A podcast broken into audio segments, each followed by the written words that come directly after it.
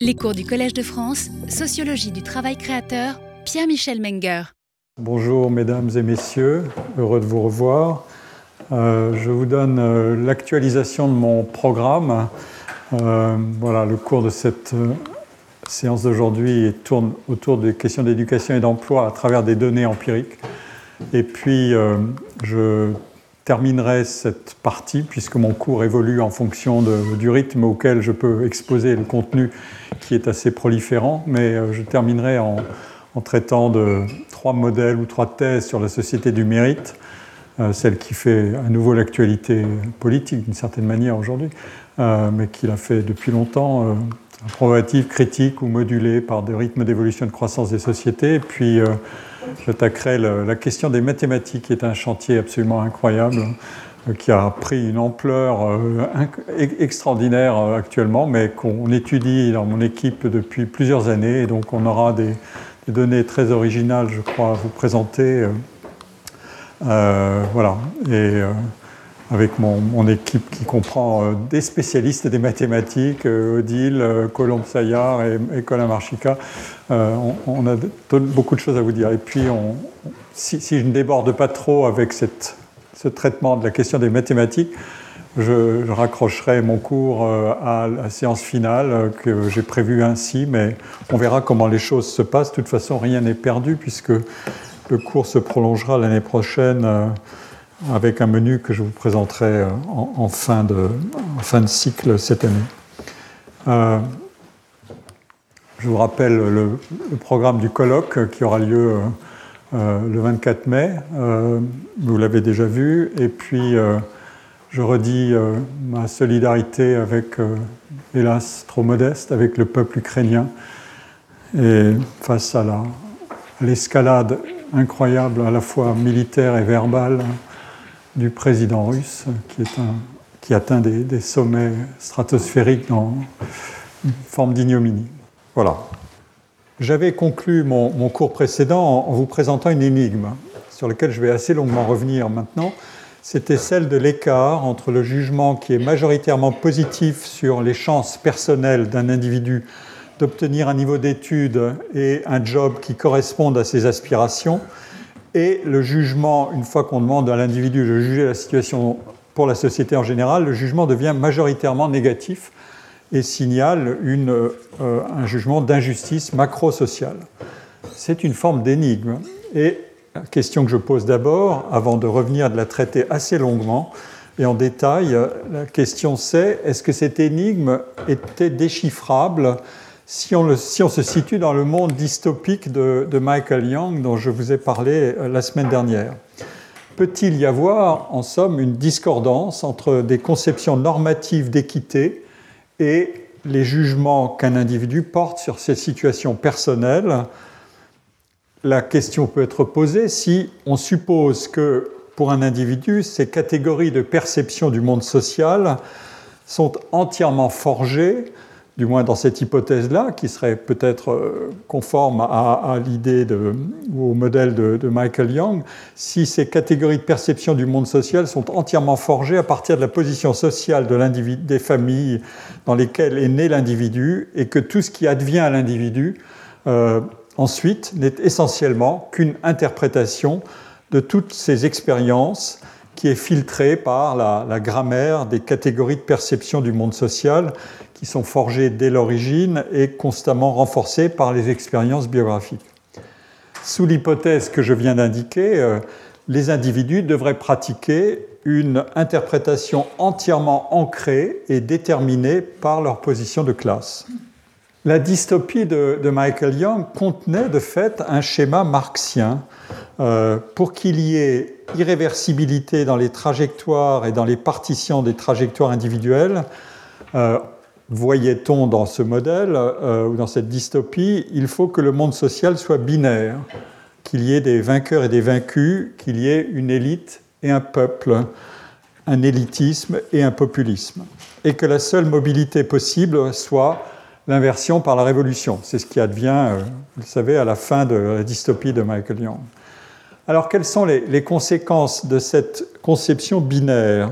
Je vais en énumérer plusieurs tout de suite pour faire apparaître des variables qui vont me servir ensuite pour ce que j'espère être la résolution de l'énigme que je proposerai en repartant des données de deux enquêtes, celle que j'ai commencé à vous présenter la semaine dernière et une autre que j'emprunterai à un travail de collègues.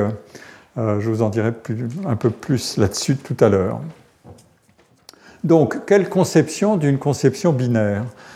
Premièrement, une société qui est divisée en deux classes ou deux groupes, une élite de petite taille et un peuple de grande taille, n'admet pas de graduation, ni d'ascenseur, parcourant des étages intermédiaires pour celles et ceux qui ne parviendraient pas à demeurer là où leurs parents étaient, ou qui essaieraient d'aller au-delà.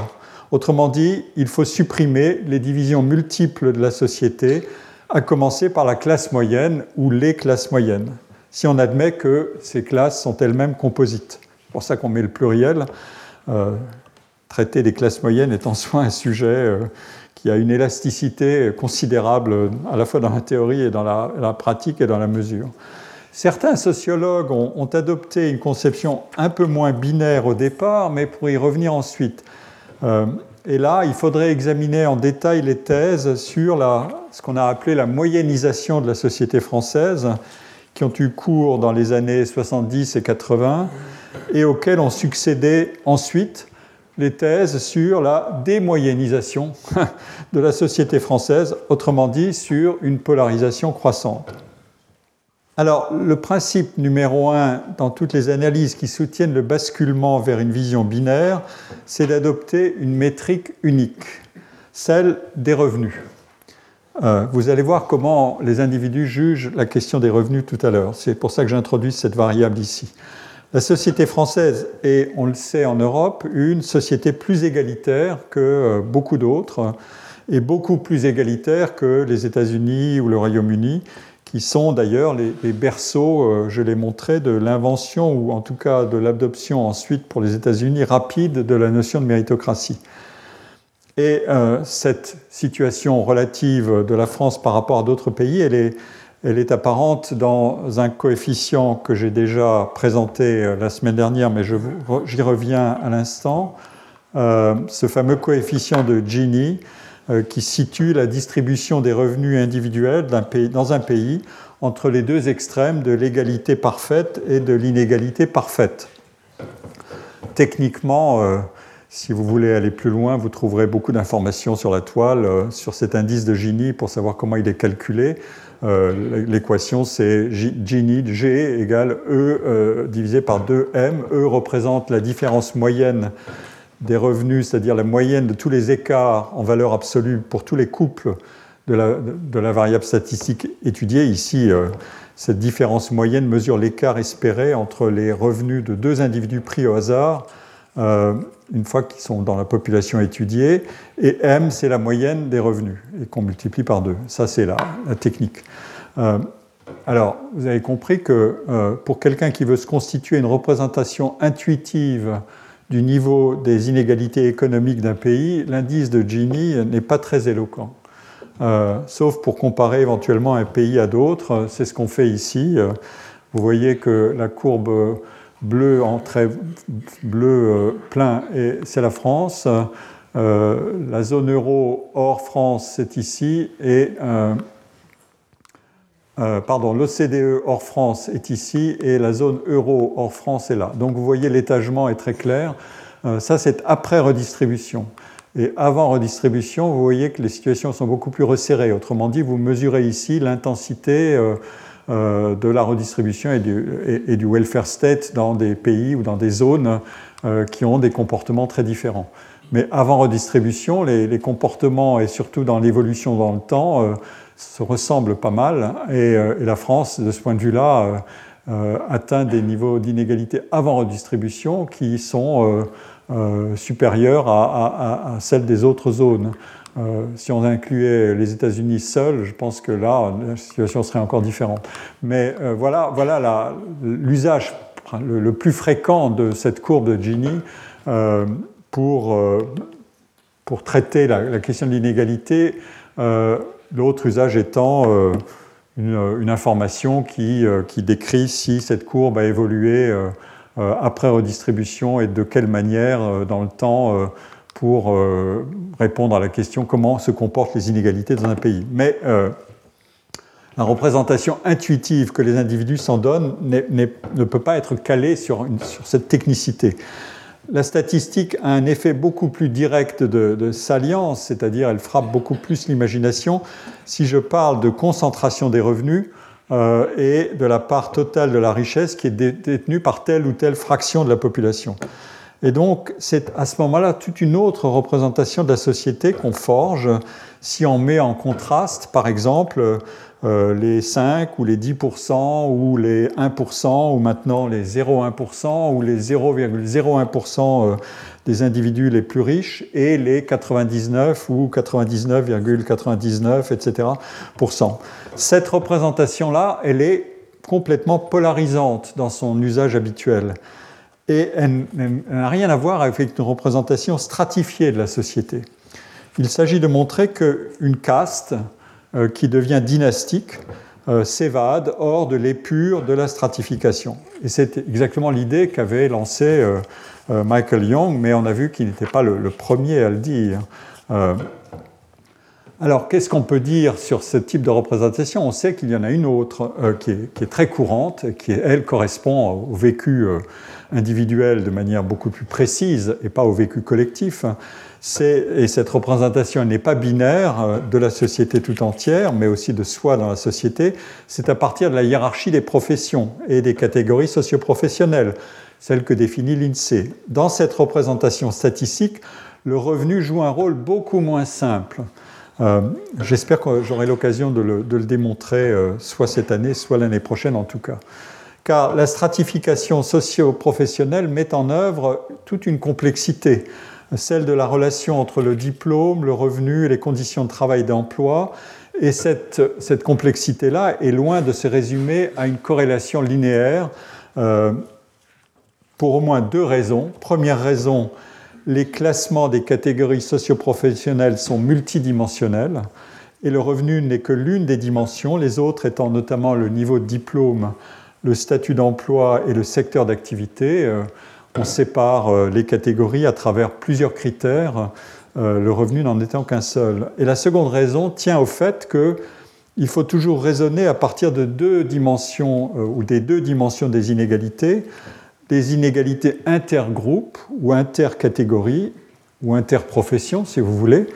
Un avocat ou un chercheur ne gagne pas la même chose qu'un instituteur ou un employé de commerce, évidemment. Et puis les inégalités intracatégorielles, ce qu'on appelle les inégalités within. Les autres sont les inégalités between.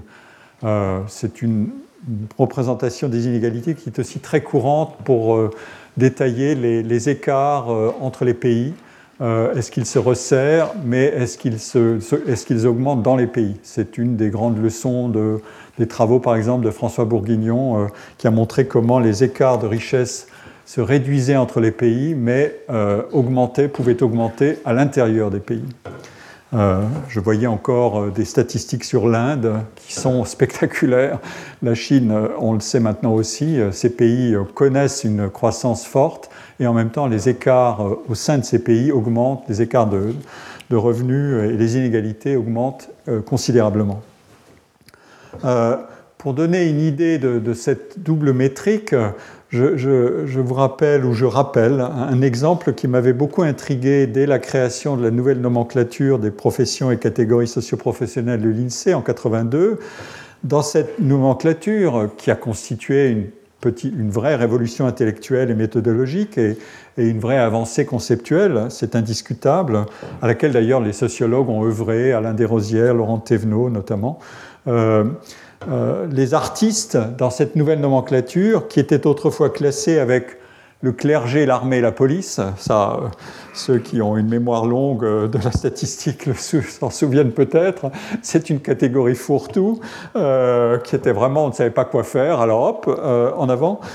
Eh bien, les artistes sont désormais rangés dans la catégorie des cadres et professions intellectuelles supérieures. Voilà une jolie promotion, mais qui a sa logique, évidemment. Or, quand on a regardé la première exploitation des données de l'INSEE sur l'emploi et le revenu des différentes professions à partir de ce nouvel outil de classement socioprofessionnel, et ça a été confirmé ensuite par toutes les enquêtes et toutes les données qu'on a accumulées depuis 1982, eh bien, la première exploitation déjà faisait apparaître que les artistes avaient des traits particulièrement discordants au sein de la catégorie où ils étaient rangés. Ils avaient les revenus, les niveaux de revenus les plus bas de la catégorie et des niveaux de revenus qui auraient dû les situer beaucoup plus près ou même dans le groupe des catégories des professions intermédiaires, en fait, donc en dessous. D'autre part, il y avait des inégalités intra-groupes au sein de la catégorie donc, des artistes qui étaient beaucoup plus élevées que dans les autres professions rangées dans cette catégorie des cadres et professions intellectuelles supérieures. Ils avaient aussi des taux de chômage beaucoup plus élevés, les plus élevés de la catégorie. Et on se rapprochait là des catégories plutôt travailleurs qualifiés, ouvriers, employés ou moins qualifiés. Mais le chômage des artistes est une particularité, je ne vais pas commenter, mais enfin, elle existe, parce qu'on travaille au projet dans le monde des arts beaucoup.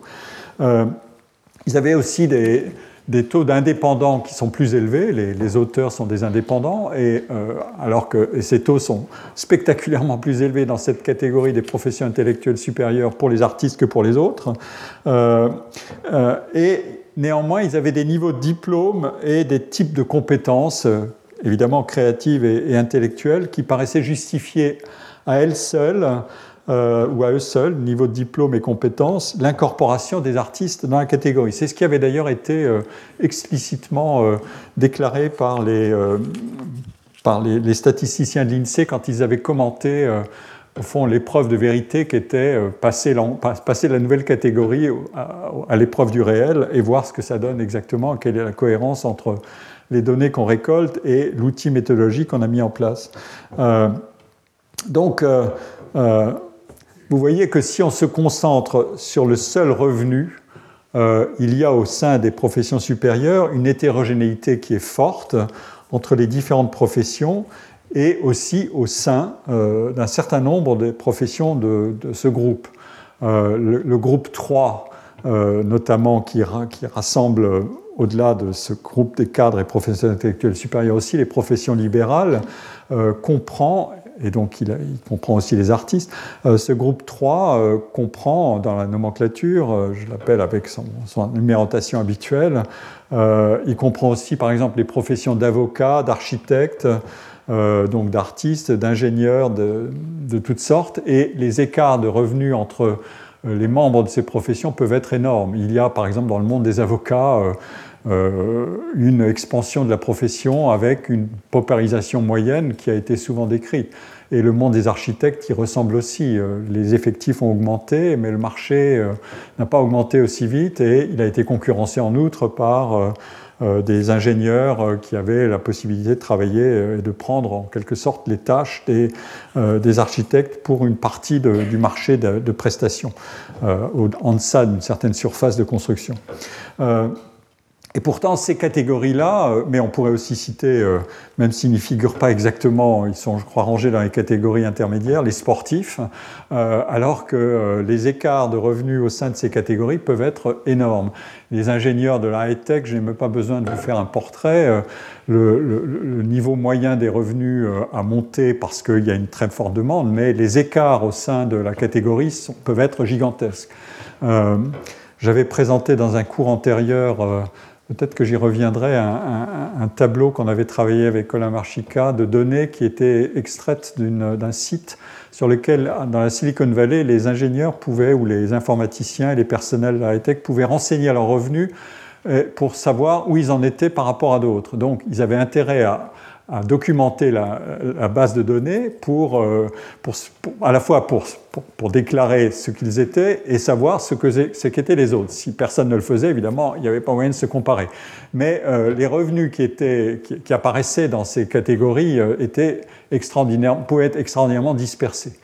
Évidemment, probablement les stars absolues ne se mettaient pas sur ce site, mais l'information suffisait à montrer qu'il y avait à la fois une progression et en même temps des dispersions qui étaient considérables.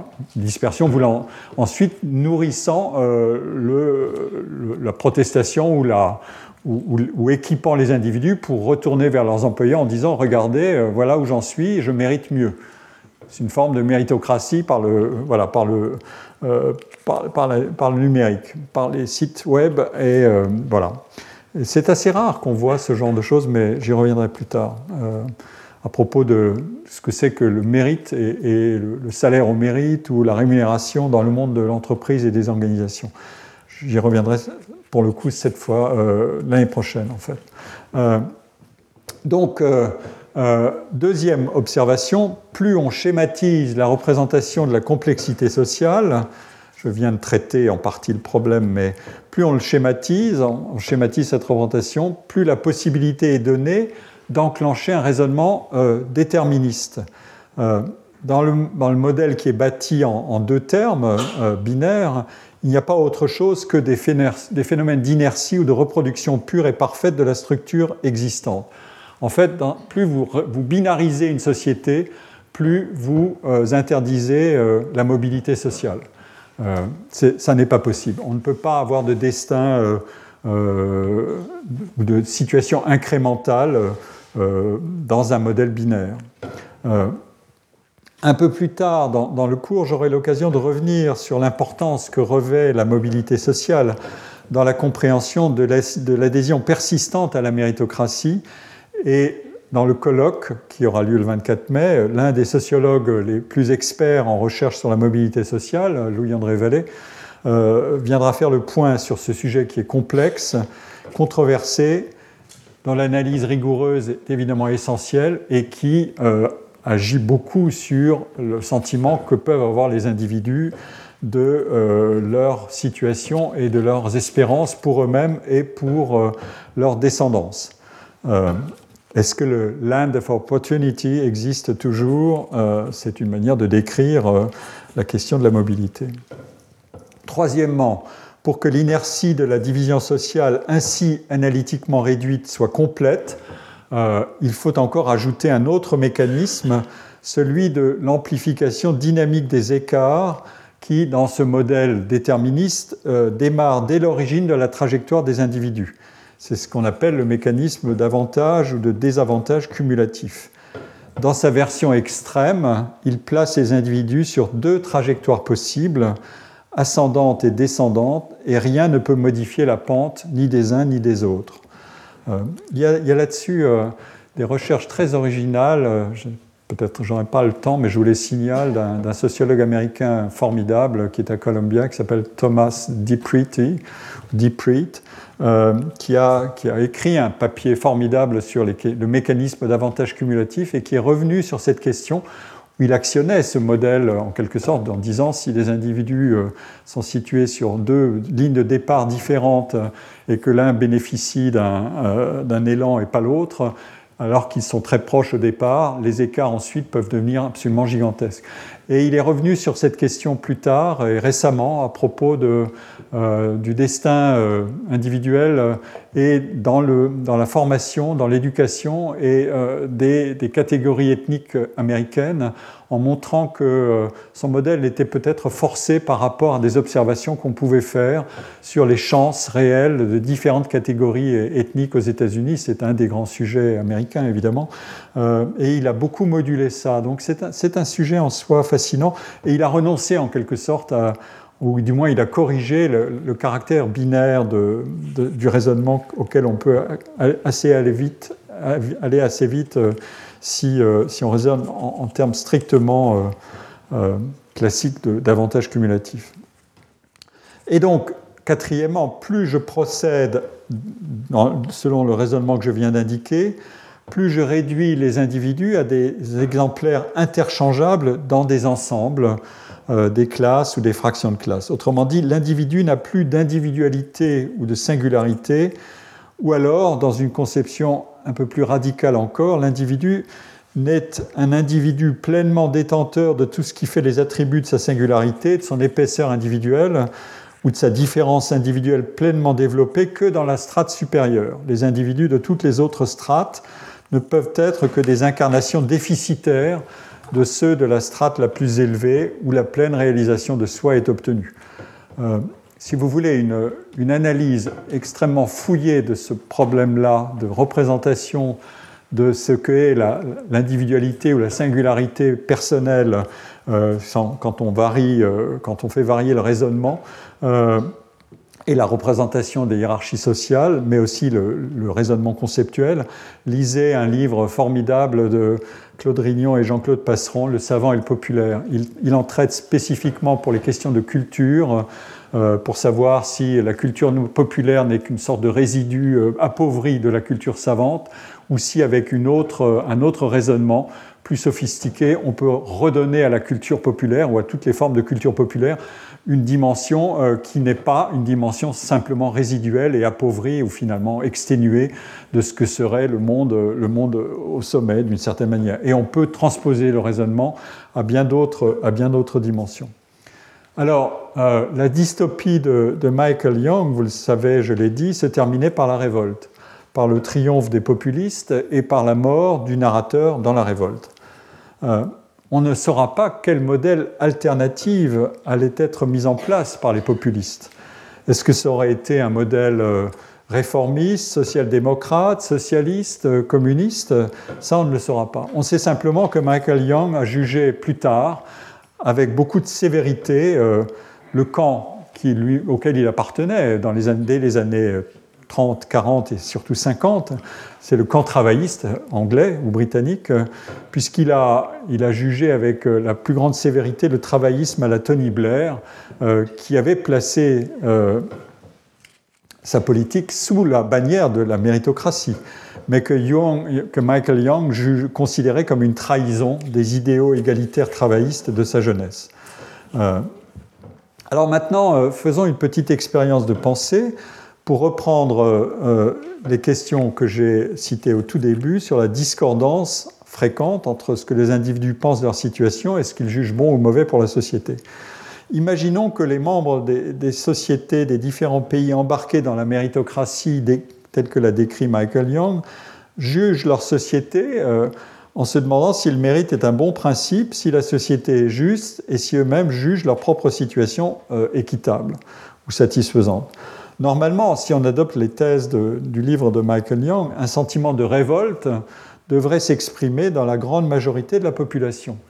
Alors comment pourrait-il s'exprimer ? Les individus pourraient examiner leur propre situation et leurs expériences personnelles et les juger négativement, du moins tous ceux qui, selon la dystopie de Young, devraient le faire parce qu'ils n'appartiennent pas à l'élite.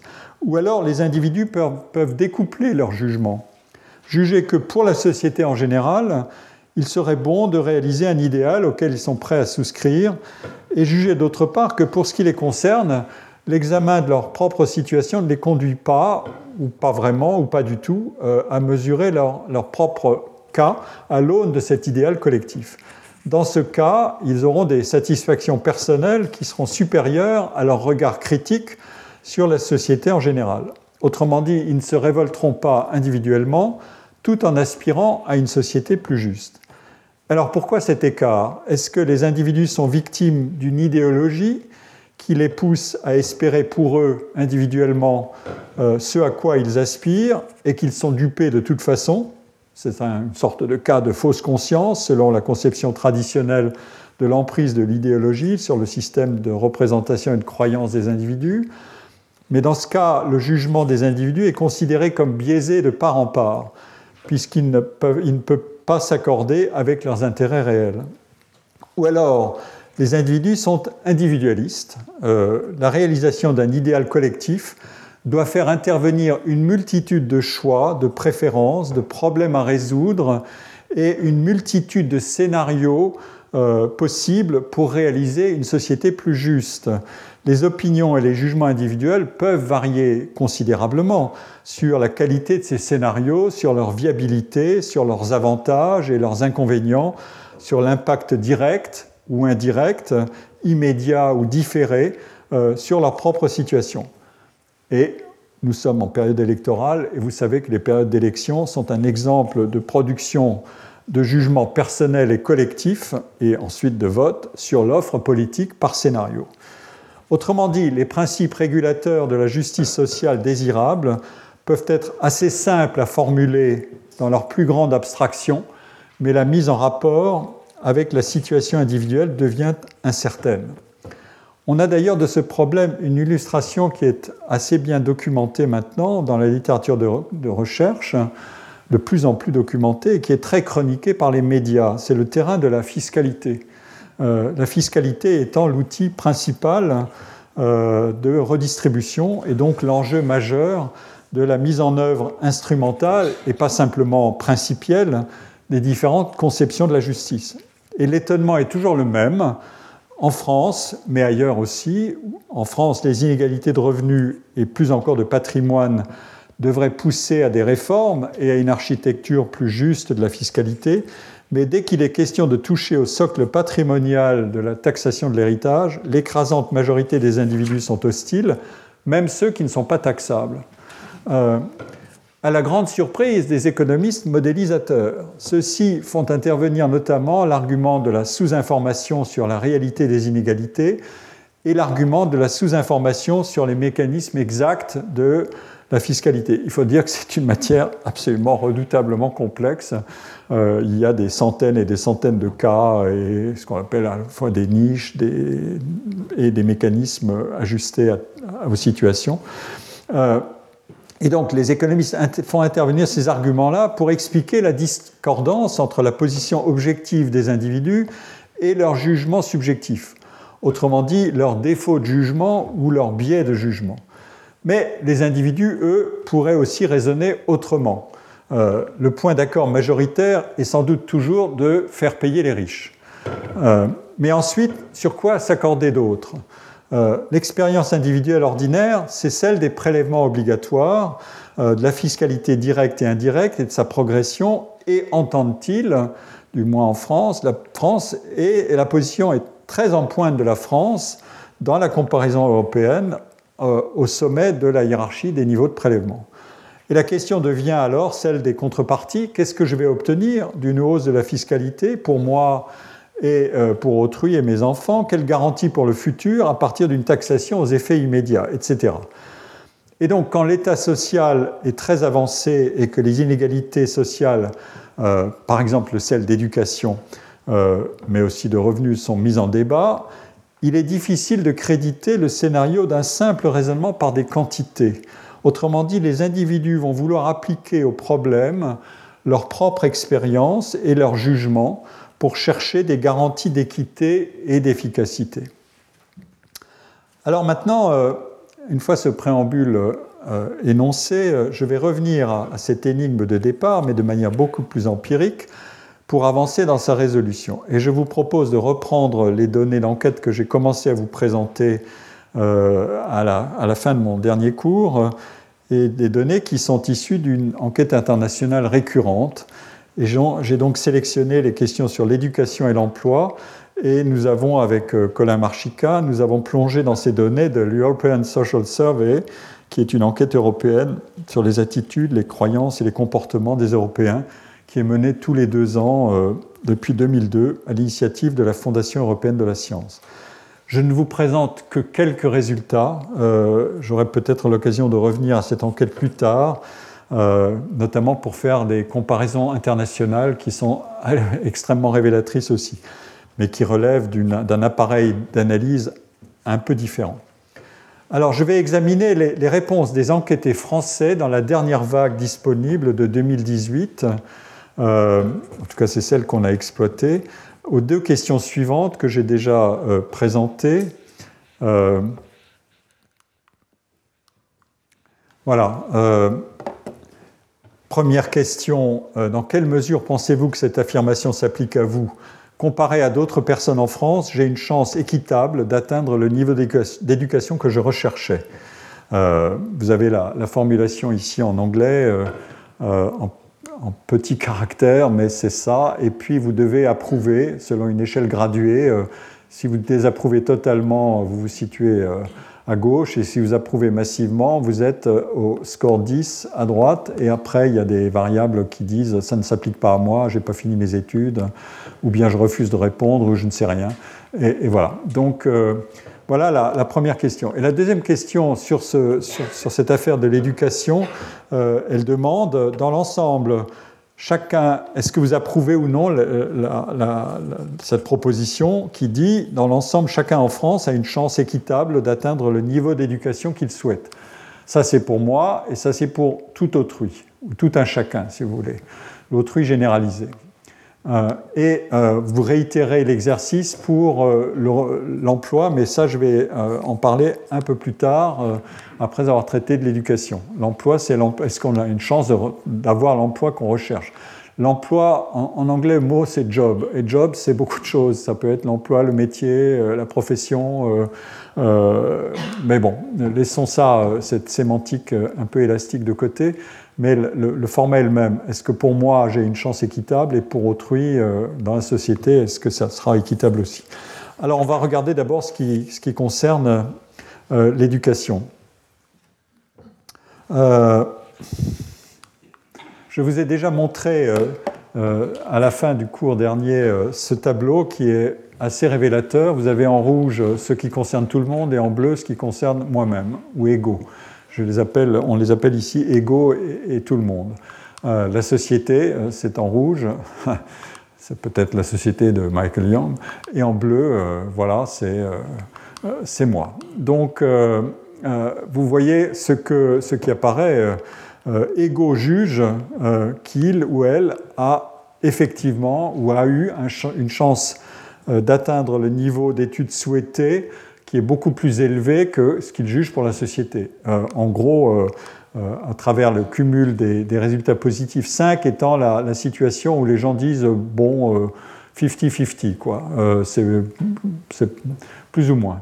Et donc, il faut regarder tout ce qui est à droite de 5 pour avoir des opinions positives et à gauche de 5 pour avoir des opinions négatives sur soi-même. Et vous voyez que les opinions positives sont élevées. La métrique est ici, les pourcentages. La courbe est asymétrique, pour la courbe bleue est asymétrique. Elle s'élève à mesure que... elle s'élève pour les opinions positives. Or, pour autrui, elle s'élève à gauche, donc les opinions sont majoritairement négatives. En gros, les individus jugent positivement la situation pour eux-mêmes à partir de 6 à 62%. Ils sont d'accord à des échelles, à des degrés plus ou moins intenses, d'accord, mais ils sont d'accord à 62%. Et pour le jugement à l'égard d'autrui, pour autrui, ils ne sont d'accord qu'à 33%. Ce qui est considérable comme écart. Donc la distribution, je l'ai dit, pour égaux a un profil asymétrique orienté vers la droite, vers l'accord, vers la positivité, et quand il s'agit d'autrui, elle est asymétrique dans l'autre sens, elle est jugée négative. La prépondérance des réponses négatives fait monter les scores de désapprobation ici à gauche. Alors, on a voulu préciser cette analyse en étudiant comment les jugements d'égaux sur égaux ou d'égaux sur autrui ou tout autrui social pour l'équité des études peuvent varier selon le niveau d'études qui est atteint par égaux, mais aussi selon son emploi et selon son niveau de revenu, en tout cas celui de son ménage. Alors voilà une série de tableaux qui sont tous présentés de la même manière, que Colin Marchica a préparé pour moi dans l'exploitation des données. Et la situation est toujours présentée de la même manière. Vous avez ici l'échelle d'accord. 0, c'est le désaccord complet avec la proposition, et 10, c'est l'accord complet. 10 est en bleu. Donc la hiérarchie des couleurs est invariablement la même. Jaune, c'est le point moyen où on est ni en accord ni en désaccord, donc il faut regarder tout ce qui est au-dessus pour avoir la positivité et tout ce qui est en dessous pour avoir le négatif. Et vous voyez que, en fonction du niveau de diplôme qui va de 100 diplômes jusqu'à diplôme de 2e et 3e cycle, il y a bien un effet très net de l'effet de diplôme qui montre que les individus jugent leur situation à partir effectivement de leur propre histoire personnelle et de leurs bénéfices de l'éducation. Tout ça est tout à fait cohérent. mais quand on regarde le jugement pour autrui ou la société tout entière, là on bascule dans autre chose puisque la variation est assez faible, la bande centrale jaune est assez horizontale et les variations en fonction du niveau de diplôme ne sont pas très élevées. Vous voyez que le jugement négatif pour la société tout entière est toujours majoritaire ou occupe, enfin est essentiellement majoritaire, en tout cas il est plus fort que pour les jugements positifs, à quelques variations près qui peuvent être peut-être des écarts statistiques non significatifs, surtout cette bande-là qui est sur le premier cycle. Mais la tendance est très claire ici. Donc, maintenant, on peut recommencer l'exercice pour la profession exercée. Autrement dit, qu'est-ce qui est arrivé avec ce diplôme que j'ai obtenu ? Et je vous montre ici ce que ça donne. Alors attention à la lecture. La lecture ici, elle se fait de gauche à droite en hiérarchie descendante. Les cadres dirigeants et les cadres des professions supérieures sont à gauche et les ouvriers qualifiés et non qualifiés sont à droite et les sans emploi tout à droite. Donc regardez le comportement. Vous voyez que le taux de satisfaction... Alors les cadres dirigeants sont une catégorie un peu hétérogène dans la nomenclature de cette enquête. Elle a sa signification, mais je propose de regarder essentiellement ces catégories-là qui correspondent plus à notre culture propre de la nomenclature en France. Les cadres et professions supérieures, vous voyez que le taux de satisfaction à l'égard de l'équité de l'éducation pour soi-même, il est logiquement corrélé avec la position professionnelle qu'on a obtenue, autrement dit au rendement des études qu'on a pu obtenir dans sa profession. Donc ça va bien, on n'a pas de surprise majeure. Les sans-emploi pouvant mélanger éventuellement les étudiants et ceux qui sont au chômage, donc la variation peut aller... peut rompre la tendance. Donc ça veut dire que les sans-emploi ne sont pas simplement l'underclass. C'est une catégorie plus hétérogène. Mais quand on va ensuite sur la société en général, vous voyez qu'on retrouve le même problème. Les cadres supérieurs sont parmi ceux qui disent volontiers « ben non, ça ne marche pas du tout, la société est injuste, elle ne procure pas les mêmes chances ». Donc, ils ne transposent pas leur propre situation à leur jugement sur la société tout entière d'une manière aussi simple. Comme s'ils avaient une position de classe, ils diraient « ben oui, ça va bien pour moi, après tout, ça peut aller très bien pour les autres, puisque moi je m'en suis sorti, les autres n'ont qu'à s'en sortir aussi ». Ben non, c'est pas comme ça que ça résonne. C'est tout à fait étonnant. Cette relation entre jugement pour soi et jugement sur les chances d'autrui est à nouveau faible, ou même inversée. On comprend qu'il soit logique que pour égaux, le sentiment d'avoir obtenu ses chances éducatives varie évidemment positivement avec la position professionnelle et que les cadres sont plus positifs que les ouvriers qui sont ici, qualifiés ou non qualifiés, les cadres sont là, bien sûr, mais quand il s'agit de juger l'équité pour autrui, tout se passe comme si les individus détenant un emploi supérieur émettaient un jugement compensateur pour ne pas ériger leur réussite en modèle méritocratique pur et simple. La méritocratie fonctionne pour égaux, mais pas pour autrui, surtout pour accéder aux emplois supérieurs. Et alors, dernier test, on va regarder ce qui se passe pour les revenus. On a découpé les revenus en 10 tranches, de 1 à 10, et on prend le point moyen dans la distribution en 10 tranches, et on regarde quel est le niveau d'accord moyen des individus qui se situent dans chaque tranche de revenus, de la plus basse à la plus élevée, pour savoir ce qu'ils pensent de l'équité de leur situation au regard des études qu'ils ont accomplies. Et là encore, il n'y a pas vraiment de surprise, puisque ceux qui ont des niveaux de revenus dans leur ménage qui sont faibles ou très faibles, évidemment, ne sont pas du tout, sont sont pas du tout en accord massif avec l'idée que ça a fonctionné normalement et équitablement. Et en revanche, ceux qui sont au niveau de revenu le plus élevé pensent que la société est effectivement méritocratique du point de vue des études. Là encore, la corrélation est effective, est directe, et elle est visible dans les données. Mais quand vous allez sur la droite, ça va être le même problème. Le jugement pour la société tout entière ne fonctionne pas du tout de la même manière. Et même pour les revenus les plus élevés, ils ne vont pas penser que tout va bien pour tout le monde et merci beaucoup, je m'en suis sorti, ben les autres aussi. Non, ça ne marche pas comme ça. Donc nous avons le même problème à résoudre. C'est ce que j'appelle une énigme. Alors, pour aller un peu plus loin, et j'ai accumulé les variables, maintenant on peut raisonner... en faisant une modélisation pour regarder si je contrôle ces différentes variables, qu'est-ce que je vais trouver ? Et c'est ce qu'on a fait ici. Vous connaissez le principe des régressions logistiques. Vous fixez les coordonnées du modèle à un niveau donné en disant si toutes les variables sont à zéro, qu'est-ce que j'ai dans la constante du modèle ? Elle est ici. Alors j'ai mis les deux tableaux, enfin les deux variables principales. Je ne vais regarder pour l'instant que le niveau d'étude pour soi et pour tout le monde et l'expliquer par différentes variables qui sont ici et qui sont spécifiées dans les catégories précises ici. Et je regarderai tout à l'heure, je reviendrai sur ce tableau tout à l'heure quand il sera question de l'emploi. Mais pour l'instant, je me concentre sur l'éducation. Donc regardez les deux tableaux ici, pour soi et pour autrui. Et avec ce raisonnement, toutes choses égales par ailleurs. D'abord, on voit une première différence dans la colonne égaux et tout le monde, qui est que les variables significatives sont beaucoup plus nombreuses. 3 étoiles, c'est le taux de significativité, donc la puissance explicative de la variable qui est le plus élevée, à 1%. 2 étoiles, c'est 5%, et 1 étoile, c'est 10% dans les modèles statistiques. Et vous voyez qu'on a beaucoup plus de variables explicatives, significatives, pour expliquer la situation de soi-même que pour expliquer la situation de tout le monde.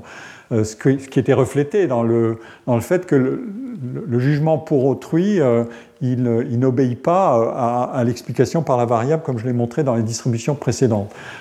Et c'est confirmé dans le raisonnement « toutes choses égales par ailleurs ». Ça, c'est la première leçon. Et une information importante est donnée ici, par la constante du modèle, qui figure dans la première ligne, ce qu'on appelle dans le modèle l'intercept. La constante du modèle, son coefficient est calculé en mettant donc toutes les autres variables à zéro, autrement dit en faisant comme si, en montrant que cette constante, il n'y a aucune influence des autres variables pour expliquer ce qui se passe. Et vous voyez que donc, le jugement, il est placé statistiquement dans sa situation de base, avant qu'on le fasse interagir avec les autres facteurs explicatifs. Et vous voyez que la constante, elle est positive pour égaux, ça on l'a compris, comme tout à l'heure, et elle est négative pour tout le monde. Mais alors, avec des scores très significatifs, notamment pour tout le monde, la négativité est très élevée, enfin beaucoup plus élevée, et elle est plus significative encore. Alors, l'explication pour le jugement positif, je viens de dire le nombre de variables significatives, cette explication pour le jugement positif sur soi-même, elle est plus puissante puisque la variabilité des réponses est provoquée par différents facteurs qui sont clairement identifiés. L'âge, qui est ici, les moins de 36 ans, c'est un effet probablement à la fois d'âge et de génération, puisque la scolarisation primaire, secondaire et supérieure s'est amplifiée pour les jeunes générations. Le niveau d'études qui est clairement agissant dans les sens que j'ai indiqués tout à l'heure pour savoir ce que pense l'individu de sa propre situation et des chances qu'il a eues. C'est négatif quand on n'a pas de diplôme et c'est positif quand on a des diplômes élevés. On choisit toujours une situation de référence pour caler le modèle et ici c'est le baccalauréat. Dans l'âge, c'est les 36 à 50 ans, la catégorie centrale, si vous voulez. Ensuite, on voit aussi que pour la profession, ça correspond à ce qu'on attendait, peut-être un peu moins pour les cadres, mais les professions intermédiaires sont peut-être porteuses en quelque sorte de la culture d'une méritocratie par les études ou d'une mobilité potentiellement ascendante par les études, et c'est reflété dans le score ou dans le coefficient de cette catégorie quand il juge sa situation pour lui-même à l'égard des études. Et enfin, pour les revenus, on voit, comme c'était attendu, que les scores se distribuent de manière polarisée, en négatif à la base et en positif au sommet.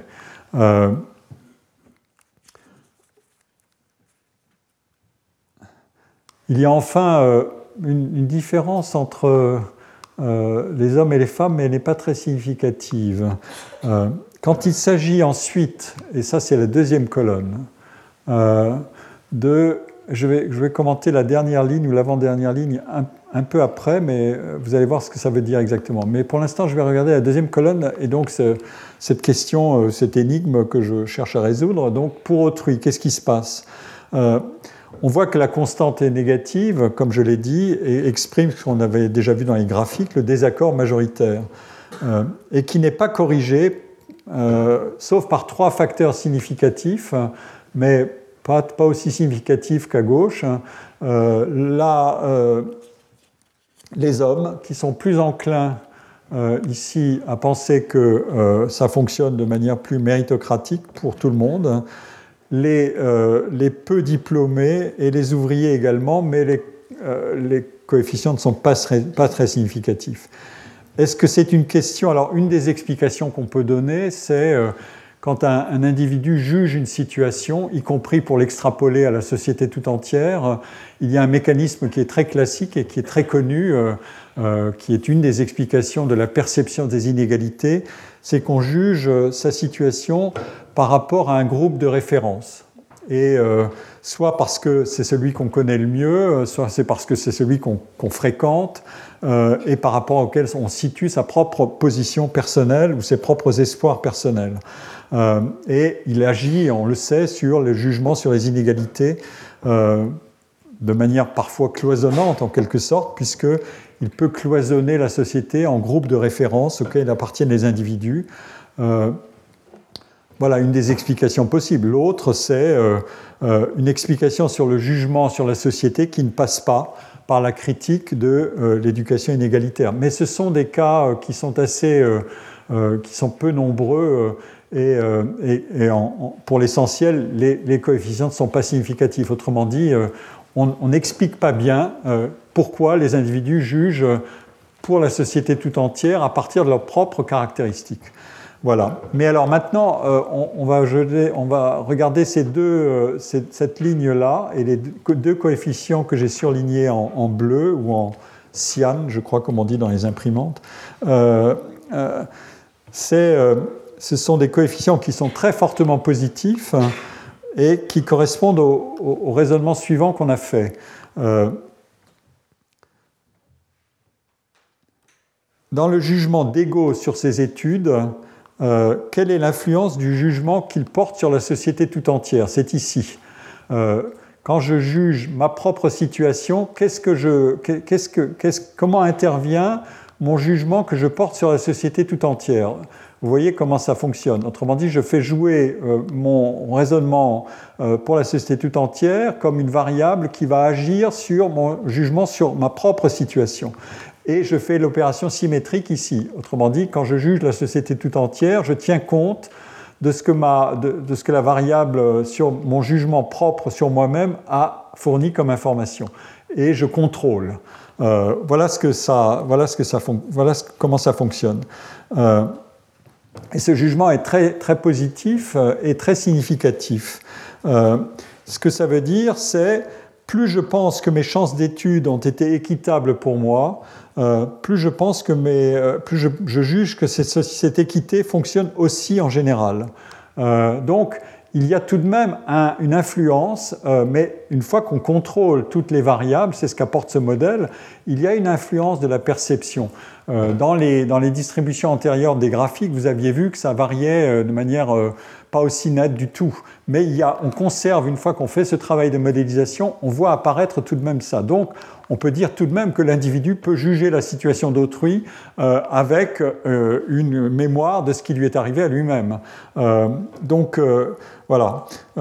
Et notez aussi que pour l'autre exercice, qui est juger la situation d'autrui, le coefficient qui consiste à dire est-ce que j'ai la mémoire de ce qui m'est arrivé à moi-même, est-ce qu'elle joue, il est aussi positif. Donc, c'est le seul coefficient fortement positif dans cette colonne 2. Autrement dit, bien que minoritaire, le jugement sur l'équité générale du système est soutenu par le jugement que la méritocratie scolaire a fonctionné pour moi. Mais il est minoritaire, de fait. Ça, on l'a vu. Alors, comment est-ce qu'on peut expliquer ce décalage entre moi et tout un chacun ? Donc, pour l'éducation, tâchons de trouver une explication. Nous ne connaissons directement, quand nous jugeons une situation de ce genre, que les efforts que nous avons accomplis pour nous former. Quand je dois juger ce qui est arrivé, pour moi-même, je connais mes efforts.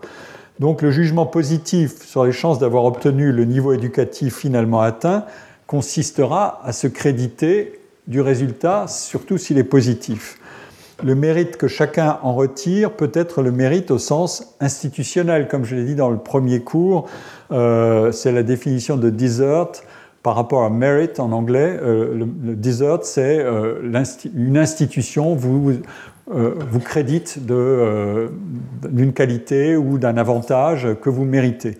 Et en quelque sorte, ce mérite ici, il est institutionnel. Les études conduisent à un diplôme et le diplôme est mérité si la scolarité a suivi toutes les règles de progression menant au diplôme.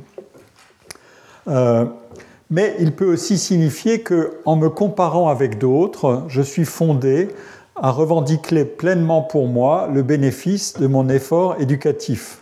Et vous avez vu tout à l'heure dans le graphique, vous avez vu que dans le graphique sur les études, c'était très clair. On se crédite. Zut alors. On se crédite effectivement de son mérite scolaire. On estime avoir bénéficié de chances équitables d'augmenter le niveau de diplôme qu'on cherchait à atteindre.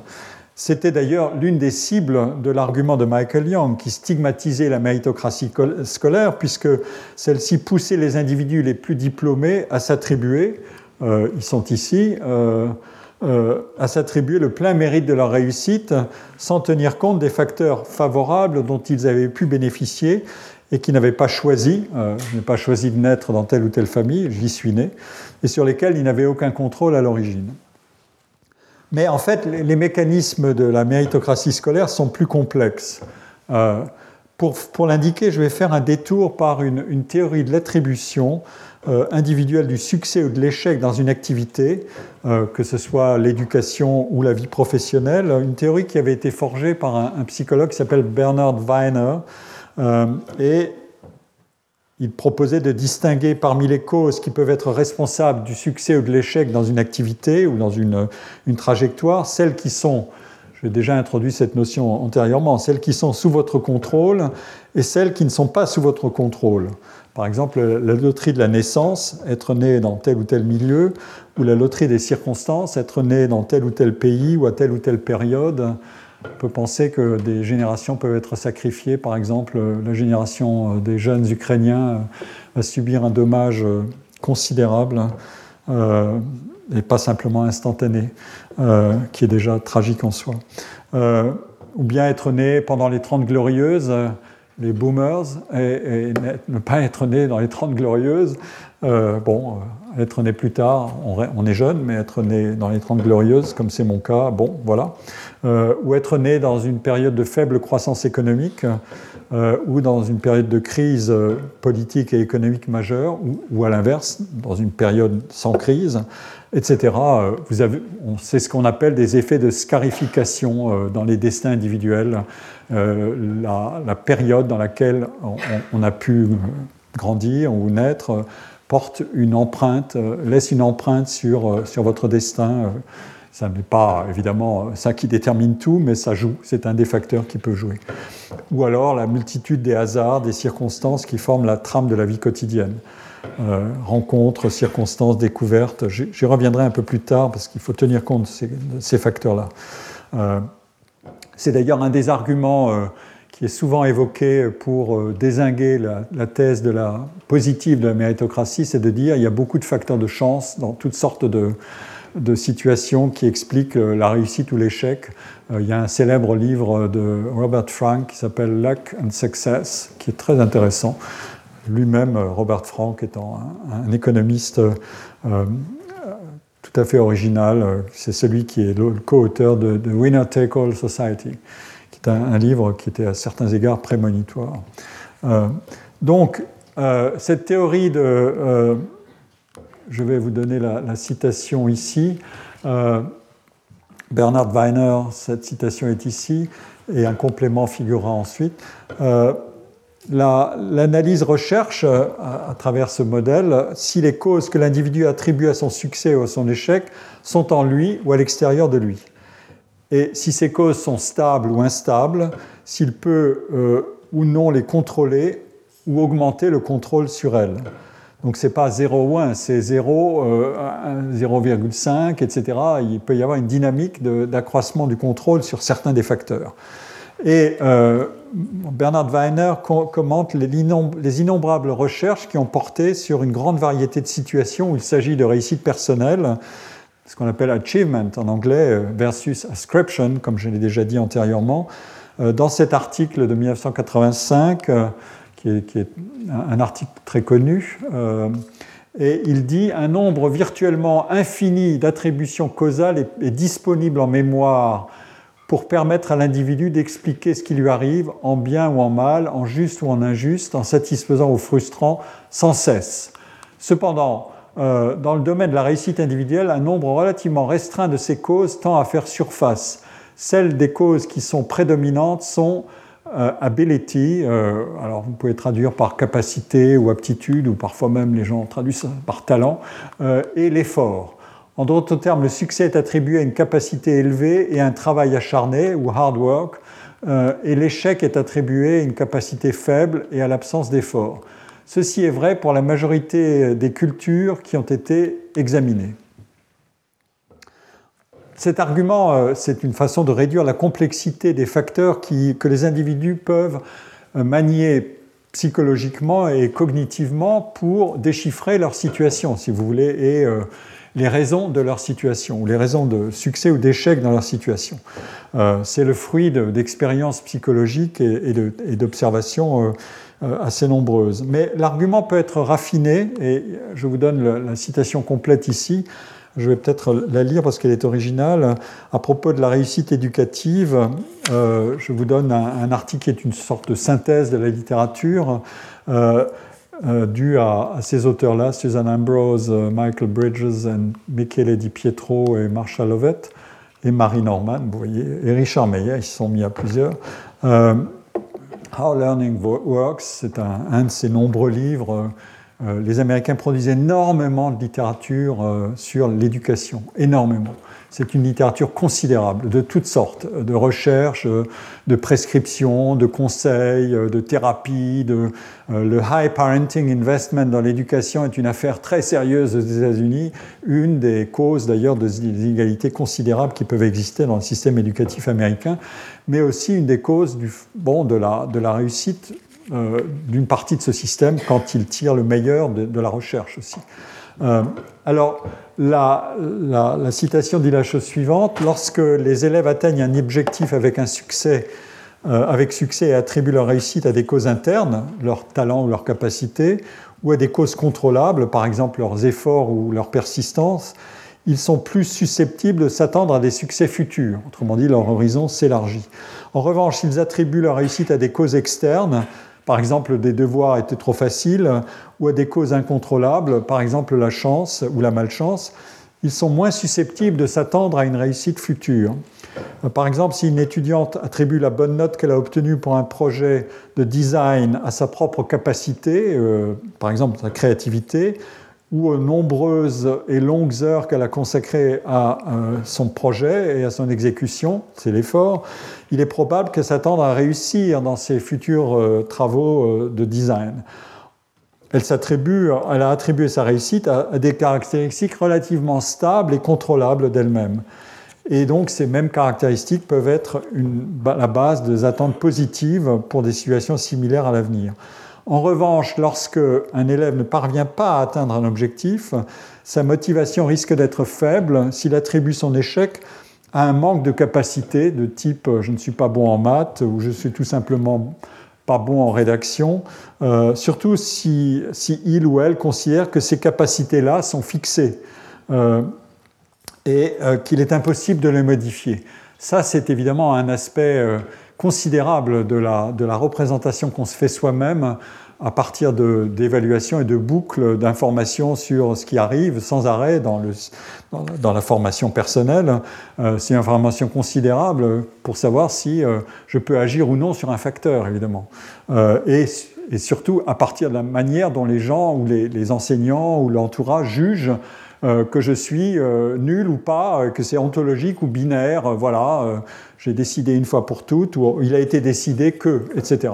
En revanche, même en cas d'échec, c'est là que ça devient aussi assez original, même en cas d'échec, la motivation a des chances de rester élevée si l'élève explique sa mauvaise performance par des causes contrôlables mais temporaires, telles qu'une préparation inadéquate, un effort insuffisant ou un manque d'informations pertinentes.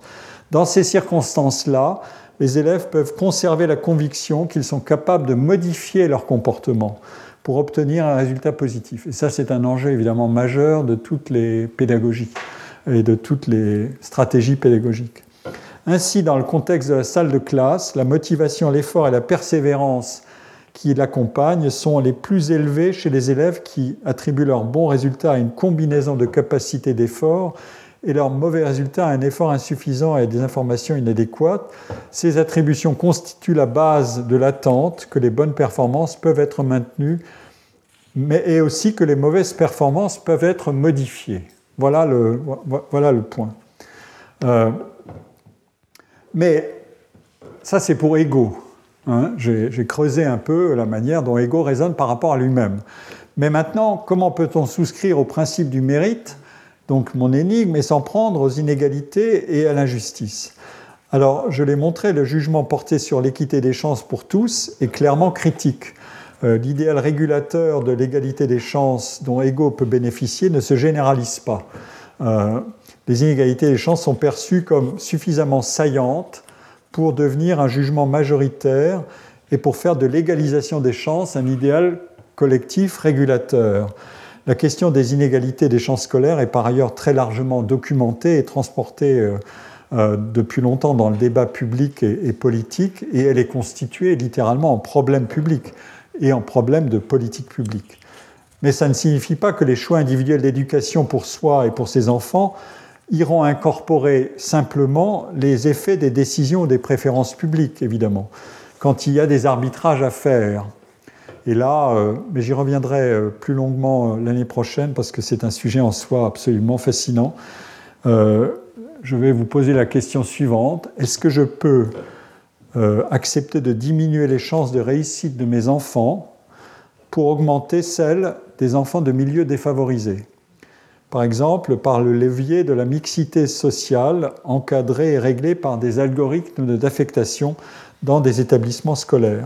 Donc je vais diminuer les chances de progression de mes enfants pour espérer que ceux qui sont défavorisés vont augmenter un peu plus vite.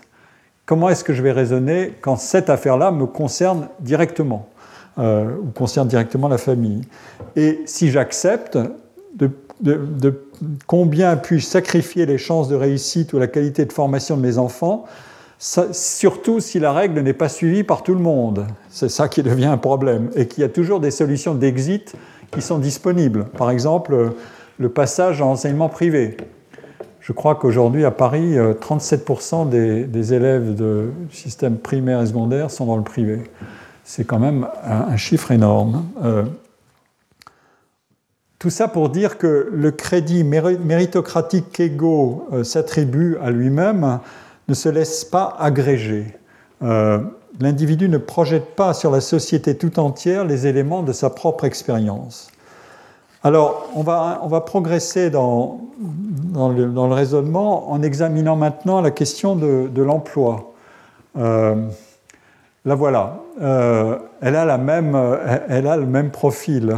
La question était, est-ce que j'ai personnellement eu des chances équitables d'atteindre l'emploi que je recherchais ? Le job, hein, encore une fois, je parle de job. Et ensuite, est-ce que, si je raisonne sur la société tout entière, est-ce que c'est le même, j'approuve ou non cette proposition ? Et les conventions de couleur sont les mêmes, bleu et rouge. Et il y a une surprise, ou deux plutôt, tout de suite, que je vais signaler. La discordance qui était observée, d'abord la discordance qui était observée pour l'éducation, pour soi et pour autrui, elle existe là aussi, mais elle n'est pas de la même intensité.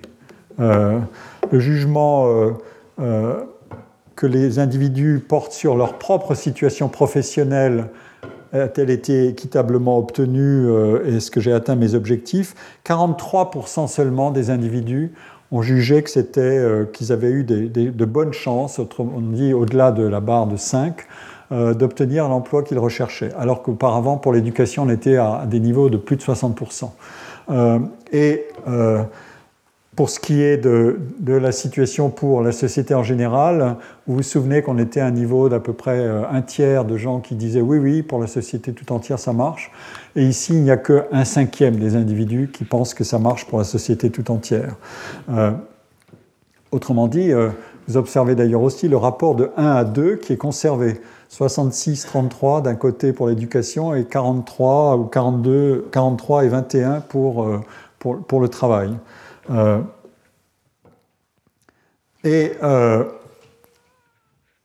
Mais vous aurez remarqué aussi que les chances pour l'emploi sont estimées sensiblement, sensiblement moins élevées quand on raisonne pour soi, mais aussi pour autrui, pour le travail que pour l'éducation. C'est les scores que j'ai donnés. 43 versus 66 pour l'éducation, etc. Donc ça fait des... On introduit à la fois une similitude, il y a bien une discordance dans les jugements pour soi et pour autrui, mais il y a aussi une différence entre ce qu'on pense pour l'éducation et ce qu'on pense pour le travail. Alors, on fait le même raisonnement et le même travail d'analyse des données. Vous voyez que pour ce qui concerne la relation entre l'éducation et le travail, le sentiment que j'ai obtenu le boulot que je cherchais et que j'ai eu de bonnes chances de l'obtenir, il est évidemment relié à la situation de diplôme. Autrement dit, le diplôme paye. Plus on a un diplôme élevé, plus on juge que la situation que j'en ai tiré le plein bénéfice ou tous les mérites possibles. Donc ça, il n'y a pas de surprise. Ensuite, on va... autrement dit, l'individu a une mémoire de son niveau d'éducation pour juger l'équité des chances d'avoir atteint un emploi pour lui-même. Et cette corrélation est très clairement positive. On voit décroître l'insatisfaction ou le jugement négatif à mesure que le diplôme s'élève. Mais à l'inverse, vous retrouvez de nouveau le même mécanisme pour... l'opinion à l'égard d'autrui, de la situation en général.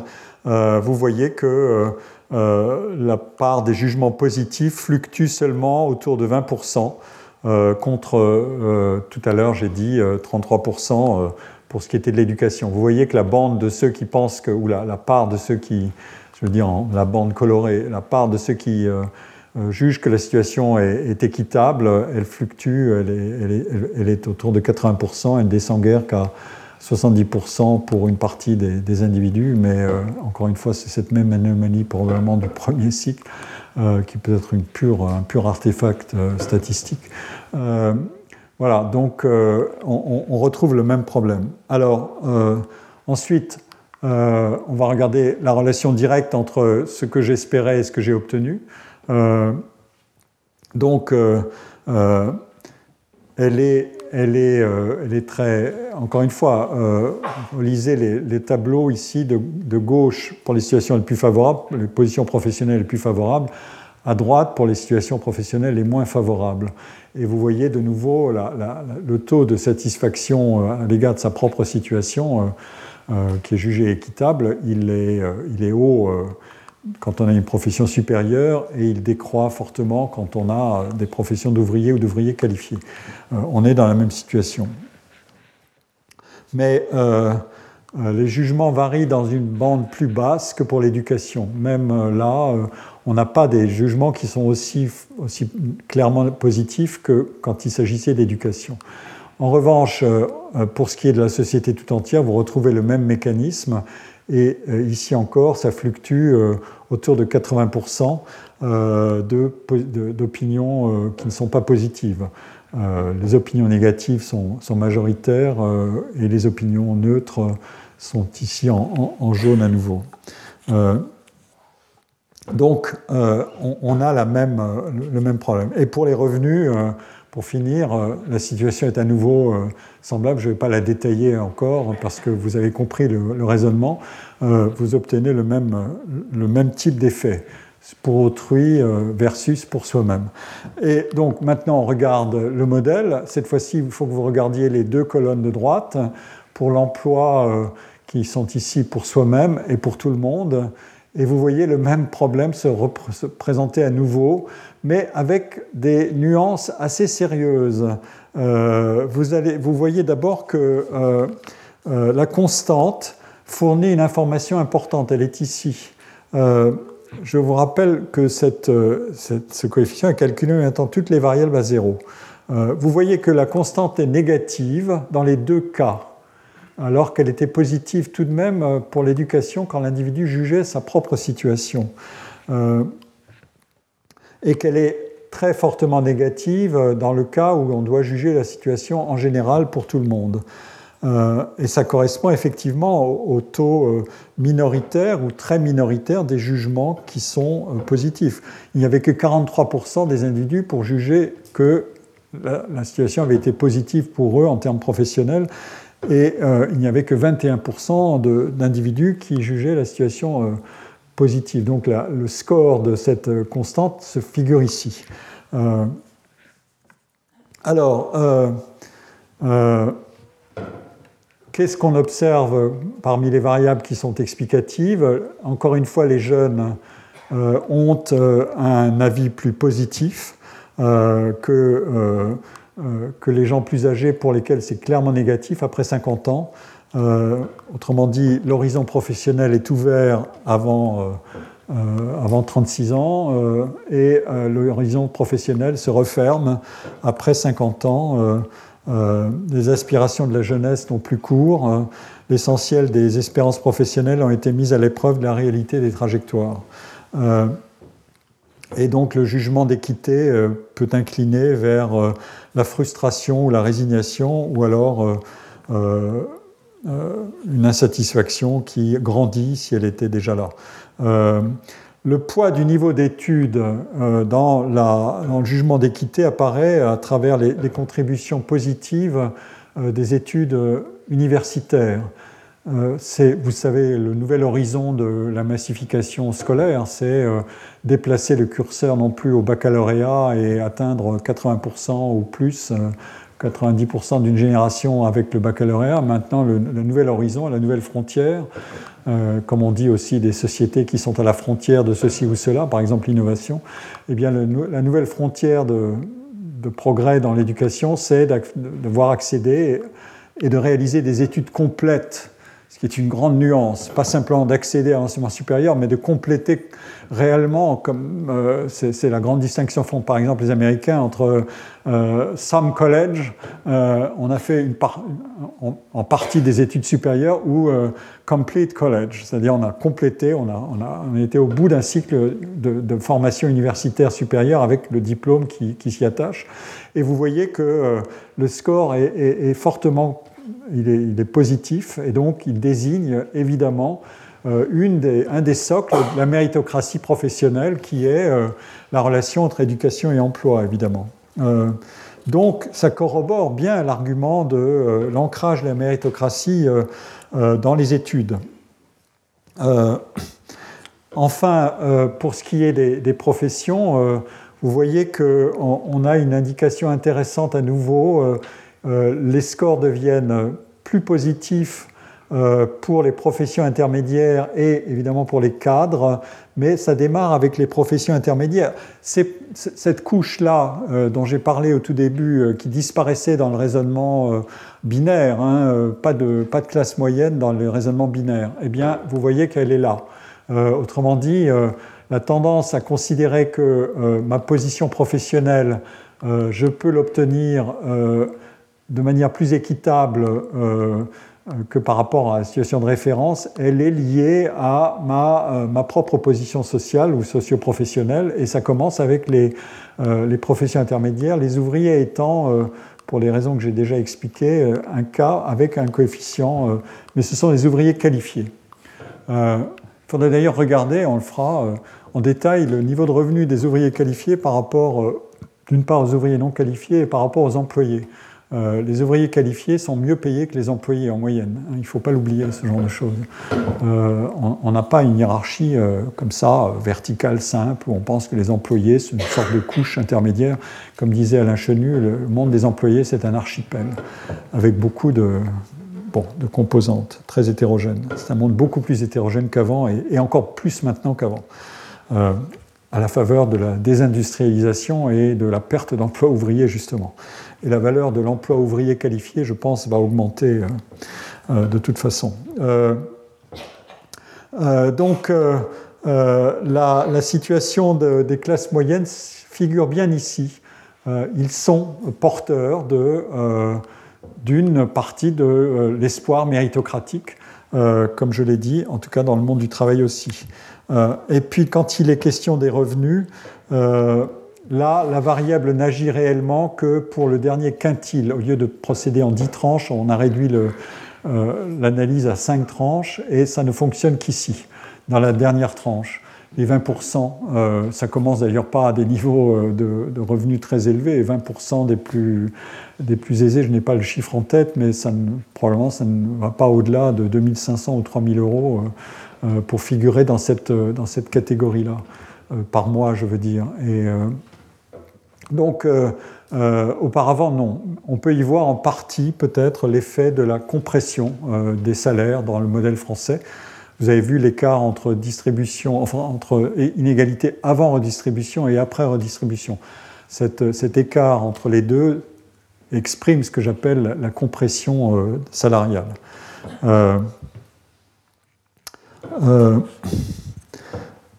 Et quant au jugement sur tout le monde, sur tout un chacun, la constante, comme je l'ai dit, est beaucoup plus négative que pour l'éducation, et il n'y a guère que l'âge qui agisse de manière significative. Autrement dit, les plus âgés sont encore plus protestataires en disant non, ça ne fonctionne pas, et voilà. J'ai donné un certain nombre de raisons, mais on peut ajouter qu'il y a une mémoire de l'évolution de la société et de son économie chez les plus âgés, puisque les plus âgés ont connu une société avec des taux de croissance et de mobilité qui étaient plus élevés pendant les 30 Glorieuses que dans les 4 décennies qui ont suivi jusqu'à aujourd'hui. Et on peut penser que le jugement qui est exprimé ici peut porter cette influence-là. Et encore une fois, on fait le même raisonnement que tout à l'heure pour qu'est-ce que le jugement que je porte sur la société tout entière implique pour mon propre jugement à moi sur ma propre situation. Autrement dit, quand je suis méritocrate pour l'ensemble de mes compatriotes, est-ce que ça joue sur ma propre vision de ma situation? C'est effectivement le cas, et inversement aussi.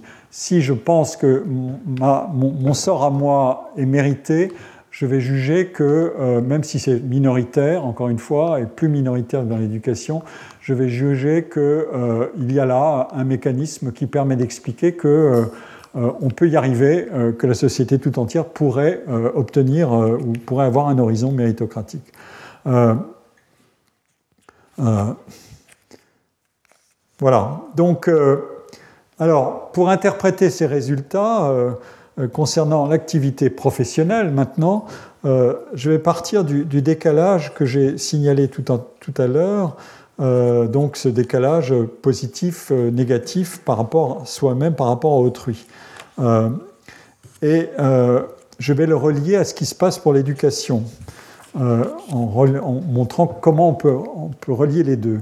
Dans la trajectoire des individus, l'éducation, elle, et vous souvenez que l'éducation se comportait à la fois de manière semblable dans les divergences entre ego et autrui, mais de manière plus positive en général, et en tout cas moins et plus positive pour soi-même que pour le travail. Comment se fait-il qu'on juge plus facilement, positivement sa situation à l'égard de l'éducation qu'à l'égard de son travail ?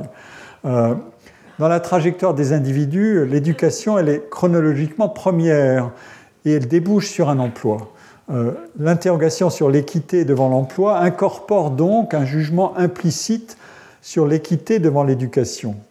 Le jugement sur l'éducation est en outre plus ouvert que l'autre sur le travail, puisque pour le travail, celui-là doit contenir la mémoire cumulée des chances plus égales que j'ai eues d'atteindre le niveau espéré d'éducation et la mémoire des chances que j'ai pu avoir de convertir cette éducation en un emploi désiré ou désirable, ce qui n'est pas mécanique.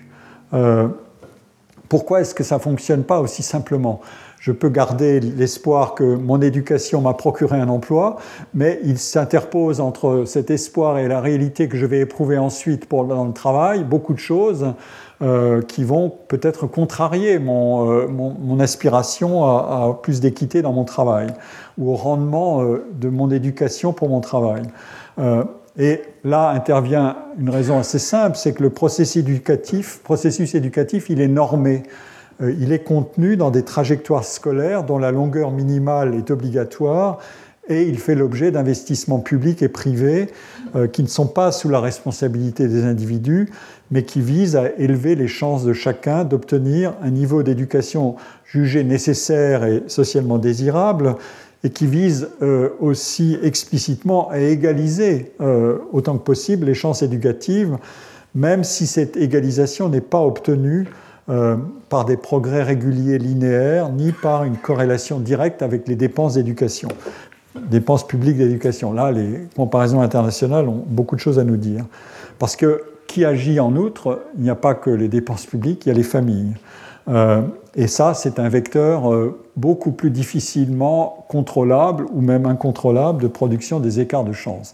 Ça, j'y reviendrai abondamment plus tard. En revanche, l'emploi, lui, et la position professionnelle ne relèvent pas d'une gestion normée des destins individuels, sauf peut-être dans des sociétés totalement autoritaires ou lors de la révolution maoïste.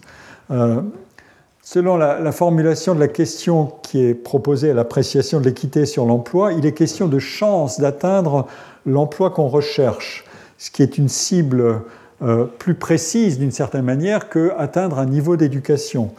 Et là, l'expression des préférences individuelles, le jeu des contraintes, la valeur de la carrière scolaire et les chances au sens statistique, c'est-à-dire les probabilités, qui dépendent de multiples facteurs hors du contrôle des individus et aussi de nombreux hasards, au sens de luck, de bonne fortune, tous ces facteurs-là interviennent de manière complexe. L'insertion dans le marché du travail est en outre un processus dynamique qui peut passer par des tâtonnements, des mismatchings, comme on dit, des mauvais appariements entre soi et un emploi ou un employeur, des essais et des erreurs, et des révisions de ses choix. Bref, viser une cible précise d'emploi qu'on recherche est à la fois une question de chance plus ou moins égale au sens statistique et un processus qui transforme ces espérances, au sens aussi statistique mais aussi psychologique, en une somme d'arbitrage, de décisions, de réglages, de contraintes sur lesquelles l'individu n'a pas un contrôle direct. Et quant à la généralisation de la proposition, lorsqu'il est demandé à ego de juger les chances pour tout autrui, Elle déplace évidemment cette situation à un plan macrosocial qui désigne un horizon collectif d'aspiration. Et alors là, on cumule tous les facteurs individuels dont je viens de parler pour égaux avec autre chose, qui sont les mécanismes d'interdépendance, de coordination et de compétition entre les aspirations individuelles et entre leurs chances de réalisation. Et là, on touche évidemment à la question de la division du travail, à la différenciation des professions et des emplois, et aux conditions sous lesquelles une carte très différenciée des emplois peut coïncider ou non avec la carte des préférences individuelles sous contrainte d'équilibre entre l'offre et la demande d'emploi pour les métiers et les professions. Si tout le monde voulait avoir une chance égale de devenir artiste ou chercheur ou sportif, c'est des catégories que je fais apparaître à intervalles réguliers dans mon cours, à la fois pour le plaisir et parce qu'ils sont intéressants. L'aspiration individuelle, par effet de composition, rendrait la situation intenable et créerait des déséquilibres et des frustrations qui ne seraient pas contrôlables par un grand régulateur. À l'inverse, si personne ou trop peu d'individus acceptent d'être, mettons, employés des abattoirs, ou salariés des industries d'armement, le déséquilibre sera rebaptisé élégamment, même pour les employés des abattoirs, pénurie de talent. C'est un vocabulaire qu'on voit se diffuser incroyablement dans le... Bon. Et comme disaient deux auteurs qui ont écrit un excellent livre sur The Academic Revolution, Christopher Jenks et David Reisman, au sommet, il y a toujours pénurie de talent et à la base, il y a toujours un problème de surabondance de talent, mais il se peut que dans certains métiers qui ne sont pas au sommet, il y ait aussi des pénuries de talent parce que ces métiers n'attirent plus. Dans un cours antérieur, j'avais évoqué, à propos de la question du talent, la pénurie de talent dans l'industrie nucléaire, parce que les gens se détournaient de cette affaire-là, notamment après Fukushima. Et on voit que peut-être la situation pourrait évoluer aujourd'hui, on s'aperçoit que, voilà, il y a des arbitrages à faire qui sont post-Fukushima, d'une certaine manière. Troisièmement, donc, la notion d'équité appliquée à ces mécanismes macrosociaux dont j'ai parlé introduit donc une autre complexité pour le cas d'ego, qui est un cas simple, et... le fait que pour ego, en matière d'éducation, ça soit assez simple, peut-être explique en partie les débats que les débats et les controverses sur la méritocratie se concentrent beaucoup sur l'éducation et sur la relation entre éducation et emploi, alors que les débats sur la méritocratie dans l'emploi sont plus complexes parce que les mécanismes sont extrêmement nombreux. Pensez à ce qu'on appelle le salaire au mérite ou le jugement au mérite. J'ai appris que ça revenait dans l'actualité politique. Voilà. Et ce sont des mécanismes plus complexes. Alors, quatrième point, pour expliquer cette discordance concernant le travail et aussi la discordance dans la discordance entre éducation et travail, entre soi et autrui, il faut s'interroger sur les conditions qui définiraient une situation optimale. Qu'est-ce qui ferait que les individus pourraient, de manière optimale, obtenir l'emploi recherché ? Quand on veut résoudre cette fameuse difficulté de l'interdépendance des choix, c'est-à-dire tout le monde ne peut pas devenir ceci ou cela, même s'il en a envie. La division du travail, si on voulait définir une solution optimale, devrait idéalement fournir à chaque individu le meilleur appariement possible entre ses caractéristiques, y compris ses préférences, et un emploi disponible, compte tenu de son niveau de formation, d'expérience et de ses préférences. Mais à quelles conditions est-ce que ça serait possible ?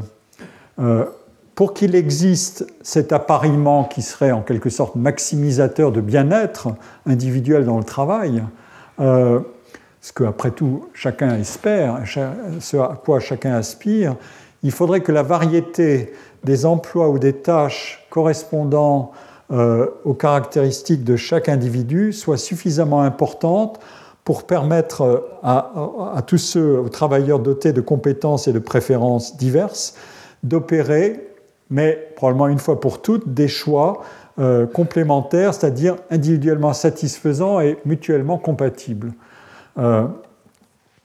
la variété de ces tâches et de ces qualifications qui seraient appariées mutuellement contiendrait donc tout le potentiel de différenciation nécessaire qui serait générateur du maximum de bien-être dans le, à la fois à l'instant où les choix sont faits et dans le futur, et il pourrait absorber toute la variété des situations qui coexistent et des préférences qui coexistent. Une deuxième condition pour atteindre un idéal optimal, ce serait que chaque travailleur se connaisse parfaitement lui-même, et dispose en quelque sorte d'une information presque parfaite sur la variété des emplois entre lesquels il peut choisir. Autrement dit, l'exercice du métier lui-même ne fournirait pas beaucoup d'informations à l'individu au fur et à mesure qu'il l'exerce. Tout devrait être donné avant qu'il y entre pour qu'il puisse exercer efficacement un choix et que ce choix ne soit pas ensuite chaotique en disant « Ah ben non, je me suis trompé, allez hop, je recommence, etc. » Et que si par contre il apprend des choses dans son emploi qu'il ne savait pas avant, sur ses capacités, sur son degré de résistance à je sais pas quoi, à l'effort ou sa motivation, etc. Là, le modèle commence à tanguer évidemment parce qu'il faudrait le remettre en route en disant ah ben non, on va redistribuer les cartes une deuxième fois, donc on ouvre une nouvelle séquence. Après tout, c'est un des enjeux de ce qu'on appelle la formation continue et la deuxième chance. Mais vous voyez que si on raisonne au plan d'un idéal social, ça devient compliqué. On met les choses, on les cale à l'instant T1. Est-ce qu'on peut les recaler intégralement à l'instant T2 ? C'est la fameuse, mais on peut l'imaginer aussi. En fait, ce problème que je viens de décrire, peut-être de manière un peu abstraite, c'était déjà celui qui hantait Durkheim face à l'équation de l'évolution des sociétés qu'il mettait en évidence. Il disait d'un côté, il y a une progression de l'individualisme et de la différenciation interindividuelle qui conduit chacun à se comporter et à vouloir être traité et respecté comme une personne singulière, y compris dans ses aspirations professionnelles, bien sûr.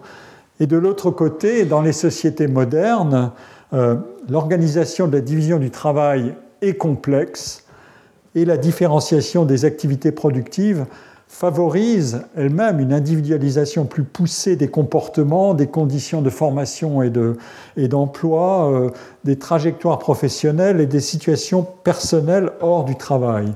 Et cette évolution, selon Durkheim, qui pour lui était garante de progrès et d'émancipation individuelle, est aussi une évolution qui est porteuse de menaces de dérèglement social.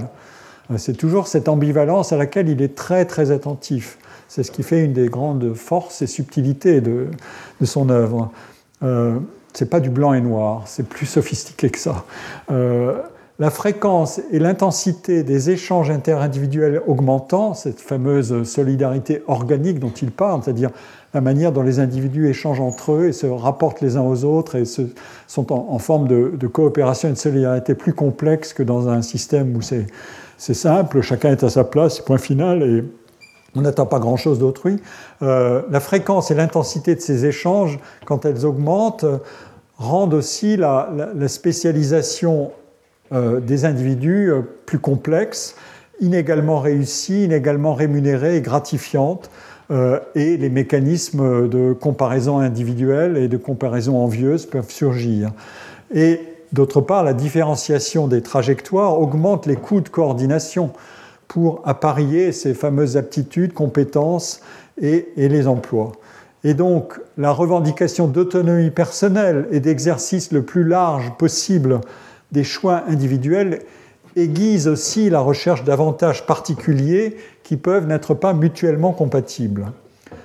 Et sans la mise en place, selon la théorie de Durkheim, d'institutions et des mécanismes collectifs qui prennent en charge une partie au moins de ces coûts de coordination d'un système complexe, système social complexe, ce qu'il appelle la solidarité organique, sans cette mise en place d'institutions, la division du travail favorisera bien sûr la différenciation illimitée des situations individuelles, mais elle exacerbera aussi les luttes, les conflits, les frustrations qui caractérisent ce qu'il appelle une situation d'anomie, c'est-à-dire de désordre ou même de violence sociale.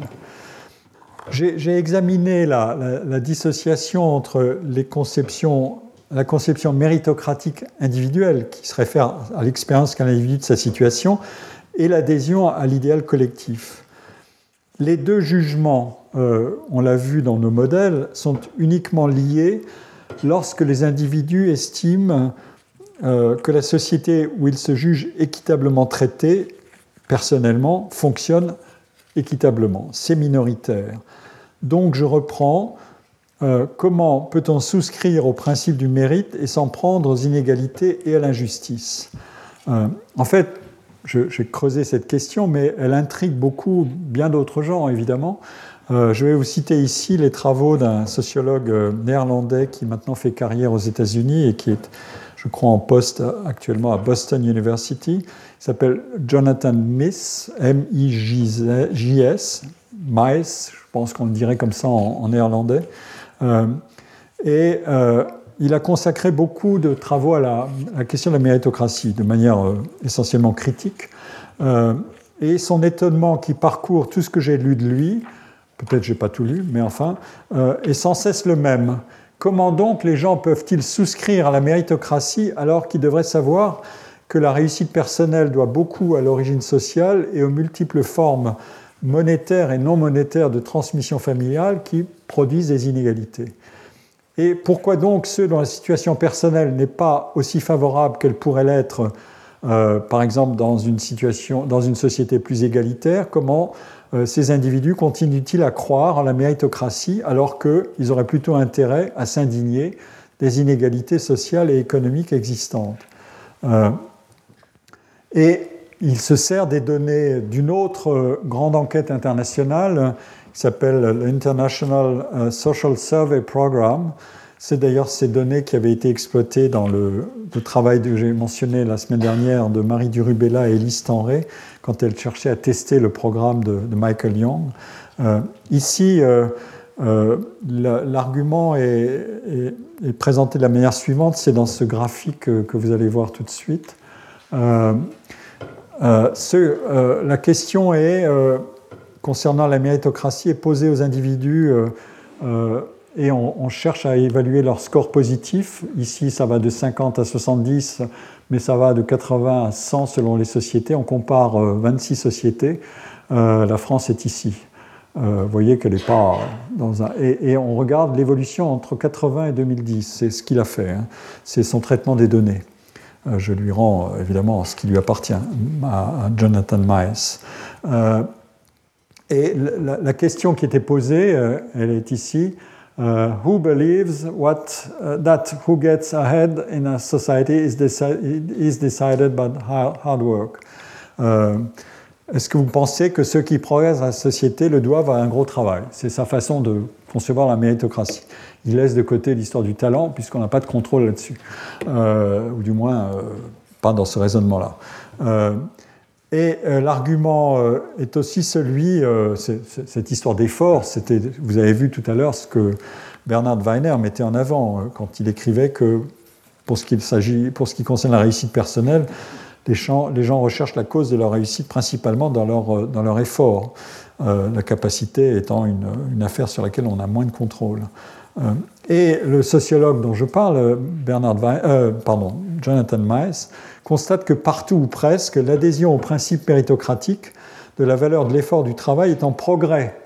Non seulement elle est élevée, mais elle peut progresser. Alors, il regarde l'Australie, l'Irlande, la Nouvelle-Zélande, et regardez, les échelles ne sont pas les mêmes. Hein. Elles sont réglées pour les différents pays, le Canada, etc. Donc, il y a des pays pour lesquels les données ne sont pas disponibles en évolution, mais pour celles qui sont disponibles en évolution, la tendance est presque toujours la même, c'est en progrès dans l'enquête, dans les données de l'enquête. Donc, son explication, donc, vous voyez, hein, la question n'est pas exactement la même que celle que j'explorais tout à l'heure, mais elle touche à des problèmes que j'ai abordés en cherchant des explications aux résultats qu'on a présentés tout à l'heure. Ici, c'est concentré sur le travail.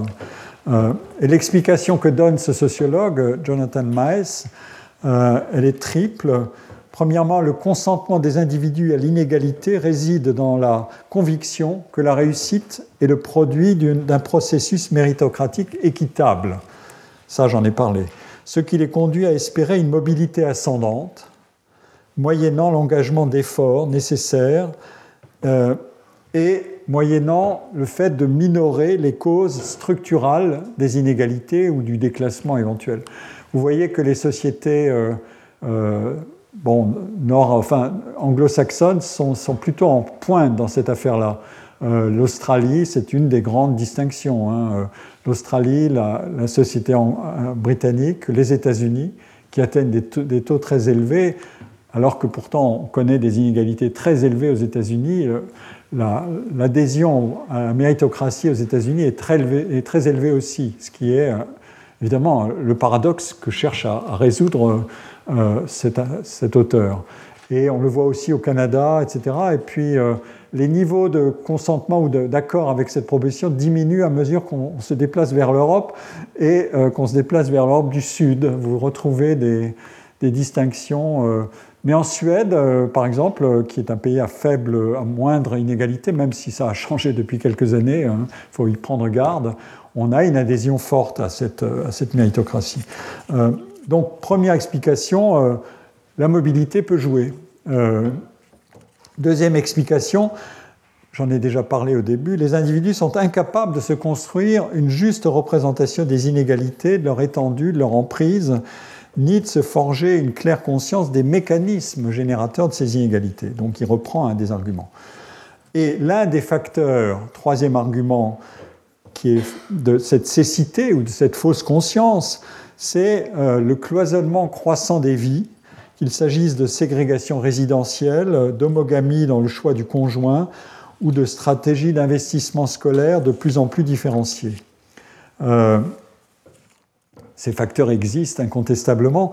Savoir comment ils pèsent directement ou pas sur le sentiment d'appréciation de la société et de soi-même, je pense que ce travail n'explore pas encore l'écart entre ego et autrui. Il ne touche pas à ce point-là. Mais je vais continuer brièvement à présenter un autre travail de ce sociologue.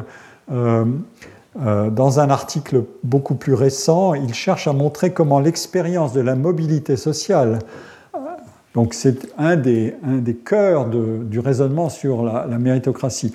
Sans mobilité sociale, votre espoir que vous devez vous retrousser les manches et faire de bonnes études et y aller, votre espoir sera déçu évidemment puisque vous n'en aurez pas la récompense.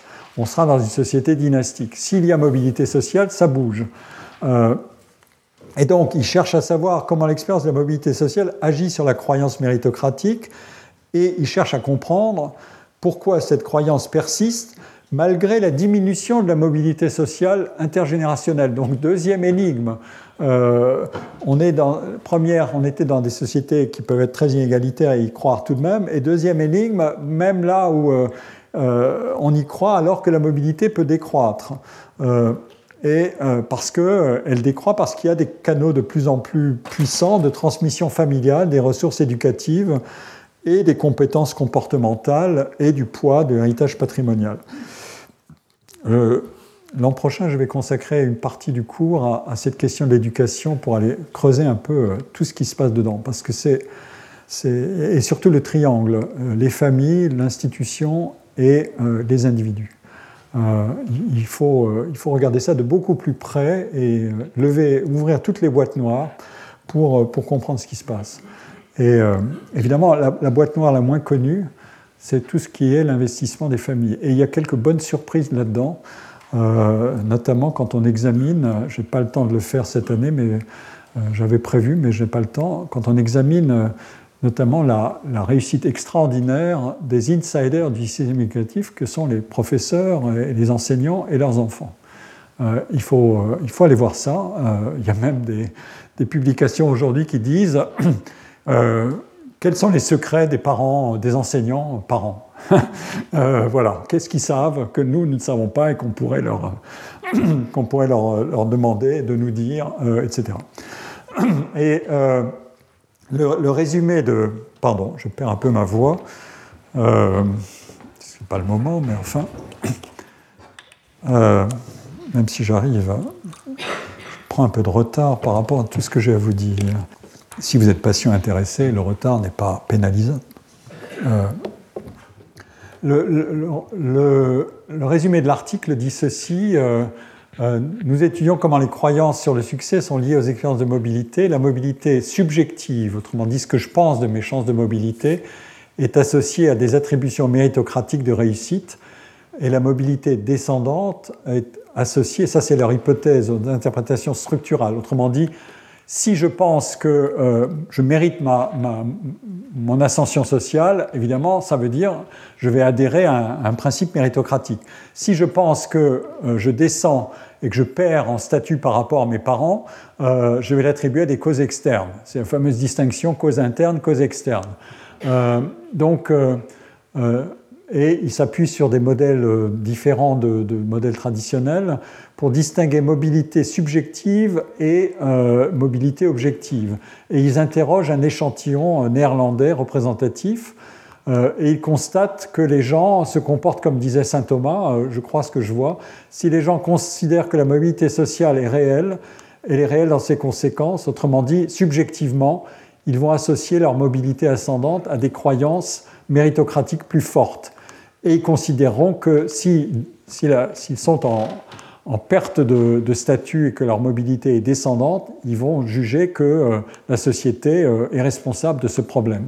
Mais il y a une nuance qui est intéressante, c'est que même en cas de mobilité descendante, ça n'a aucune incidence, disent-ils les auteurs, sur les croyances méritocratiques des gens. C'est là que ça devient un peu compliqué et un peu bizarre. L'argument, c'est il n'y a pas de réponse politique face aux inégalités croissantes. C'est ça son idée. Pourquoi les gens ne votent pas avec leur position de classe. Une petite partie des individus mobiles vers le haut peut suffire à maintenir la foi du public dans la méritocratie. Il y a un effet de composition des groupes, autrement dit, l'exemple que donnent ceux qui y arrivent suffit à tirer les autres en disant ah ben, s'il y est arrivé, on va tous y arriver.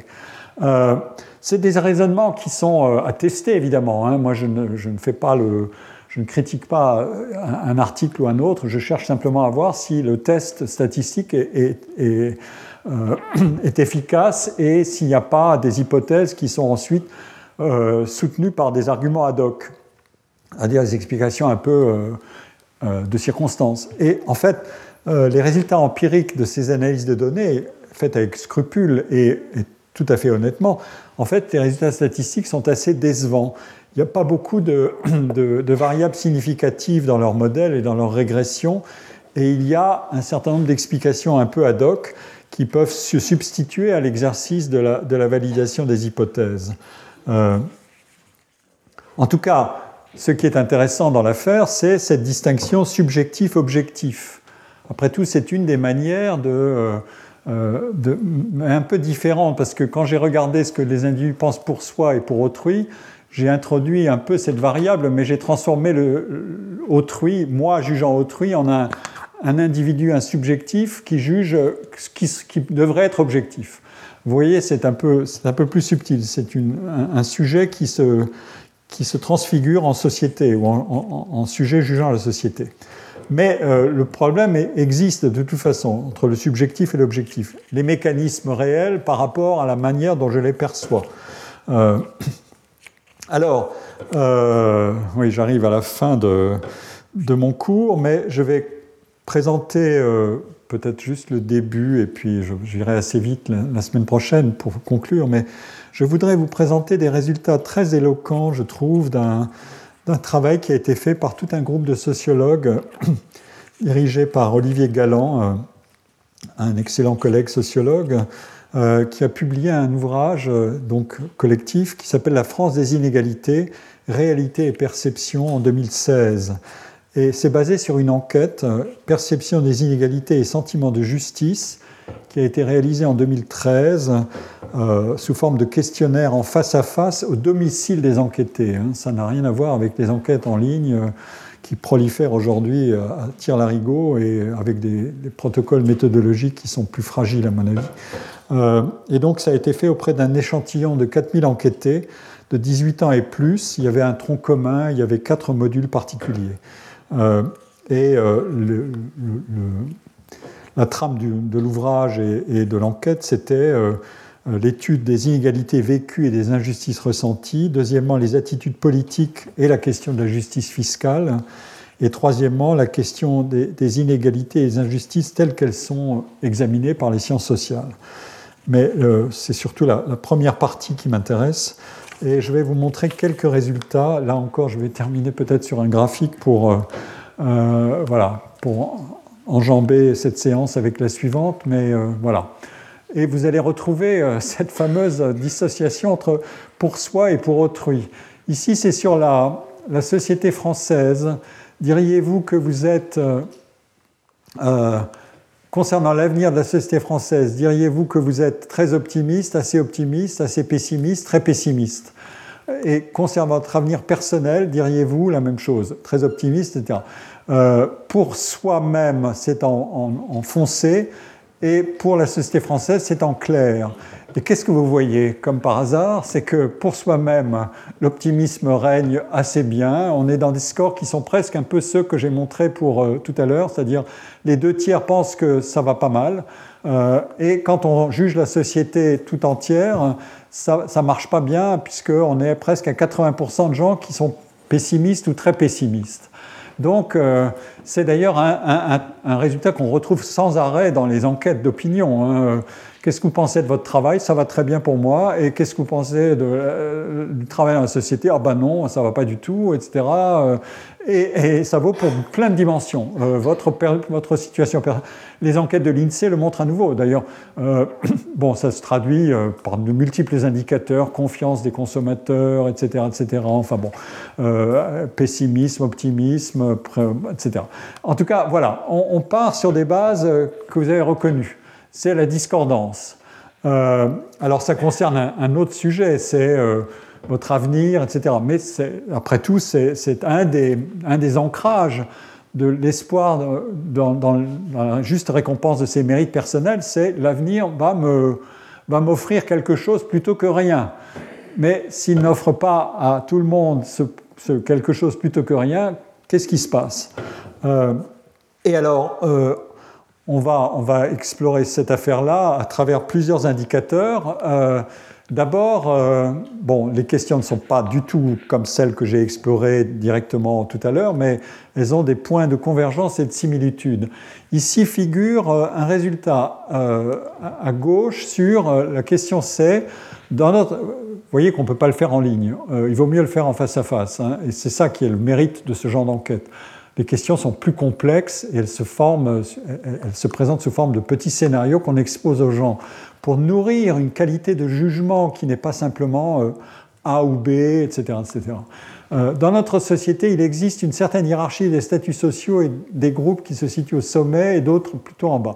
Au moment où vous avez arrêté vos études, où vous seriez-vous classé personnellement sur cette échelle ? Et donc, l'arrêt des études, c'est en noir. Et la situation actuelle qu'ils connaissent, c'est en grisé. Donc vous voyez que on est en bas ou au sommet. En bas, c'est la hiérarchie sociale, si vous voulez, du bas en haut. Et donc, quand ils ont arrêté leurs études, ils se situaient plutôt en dessous de ce dans quoi ils se situent aujourd'hui. Les scores sont toujours en progression quand on est à la situation actuelle. Donc on peut dire que, d'une certaine manière, l'avenir a fait son travail. Ils avaient un espoir que leur situation dans l'avenir s'améliorerait. Elle est réalisée d'une certaine manière ici. Donc il y a une cohérence dans les jugements. Ils ont bénéficié de quelque chose depuis leurs études. En tout cas, ils se jugent ainsi, et ils se jugent ainsi dans le classement par rapport à ce à quoi ils pouvaient espérer au moment où ils étaient dans cette situation, au moment où ils avaient fini leurs études. Et maintenant, on va leur demander ce qui serait juste ou pas juste. Et là, on fait intervenir un autre mécanisme, c'est je suis, et c'est de nouveau la même chose. Juste, c'est en noir, et actuelle, la position actuelle est en gris. Et là, vous voyez que c'est inversé. Les gens trouvent qu'il serait plus juste qu'il soit plus haut. Autrement dit, la société devrait les pousser davantage, que la mobilité, elle existe, mais qu'elle est en partie contrariée. Et que, voilà. Et c'est partout. Ou à peu près partout. C'est le même mécanisme. Donc, il n'y a pas grand monde pour penser qu'il est à sa place. Tout le monde, sauf... voilà. Donc, la position juste, c'est celle qui dit voilà où je devrais être, voilà où serait la juste reconnaissance de mes mérites. Et donc, l'essentiel de la bascule, elle se situe autour des classes moyennes ou de des positions moyennes. Donc, alors, il y a une explication qui est classique. Je vais terminer là-dessus parce que je pense que ça va vous amuser. Je vais vous citer un travail d'un chercheur de Harvard qui s'appelle Daniel Gilbert, qui a écrit un livre très original qui s'appelle Stumbling on Happiness. La question c'est, ou l'observation c'est, les gens portent généralement sur eux-mêmes des jugements très flatteurs. C'est ce qu'on appelle le phénomène above average. Tout le monde ou presque a tendance à se situer au-dessus de la moyenne. On trouve un peu ce mécanisme ici. Si j'étais reconnu à ma juste valeur, je serais au-dessus de ce à quoi j'aspire, de ce qui m'est donné actuellement. Je mérite mieux parce que je suis supérieur à la moyenne. Et le raisonnement, c'est lorsqu'on demande aux gens de juger leur capacité et leur performance dans un domaine spécifique, les gens répondent majoritairement « je suis au-dessus de la moyenne ». Et il y a eu une célèbre expérience dans un collège auprès de lycéens. 1 million de lycéens qui ont été enquêtés. On leur a demandé de s'évaluer par rapport à leurs camarades. 70% d'entre eux se jugeaient supérieurs à la moyenne. 70% se jugeaient supérieurs à la moyenne dans différentes matières. Et seulement 2% inférieurs à la moyenne. Les aptitudes sportives, c'est 60% sont supérieurs à la moyenne. En leadership, c'est 70%, etc. Bon, je vais peut-être interrompre ici parce que le temps est écoulé et que votre patience a été suffisamment grande. Et donc, je vous remercie beaucoup pour votre attention et j'enjamberai avec, je relirai ça avec la fin de l'exposé de cette semaine, pour aborder la suite la semaine prochaine. Merci à vous. Retrouvez tous les contenus du Collège de France sur www.college-2-france.fr.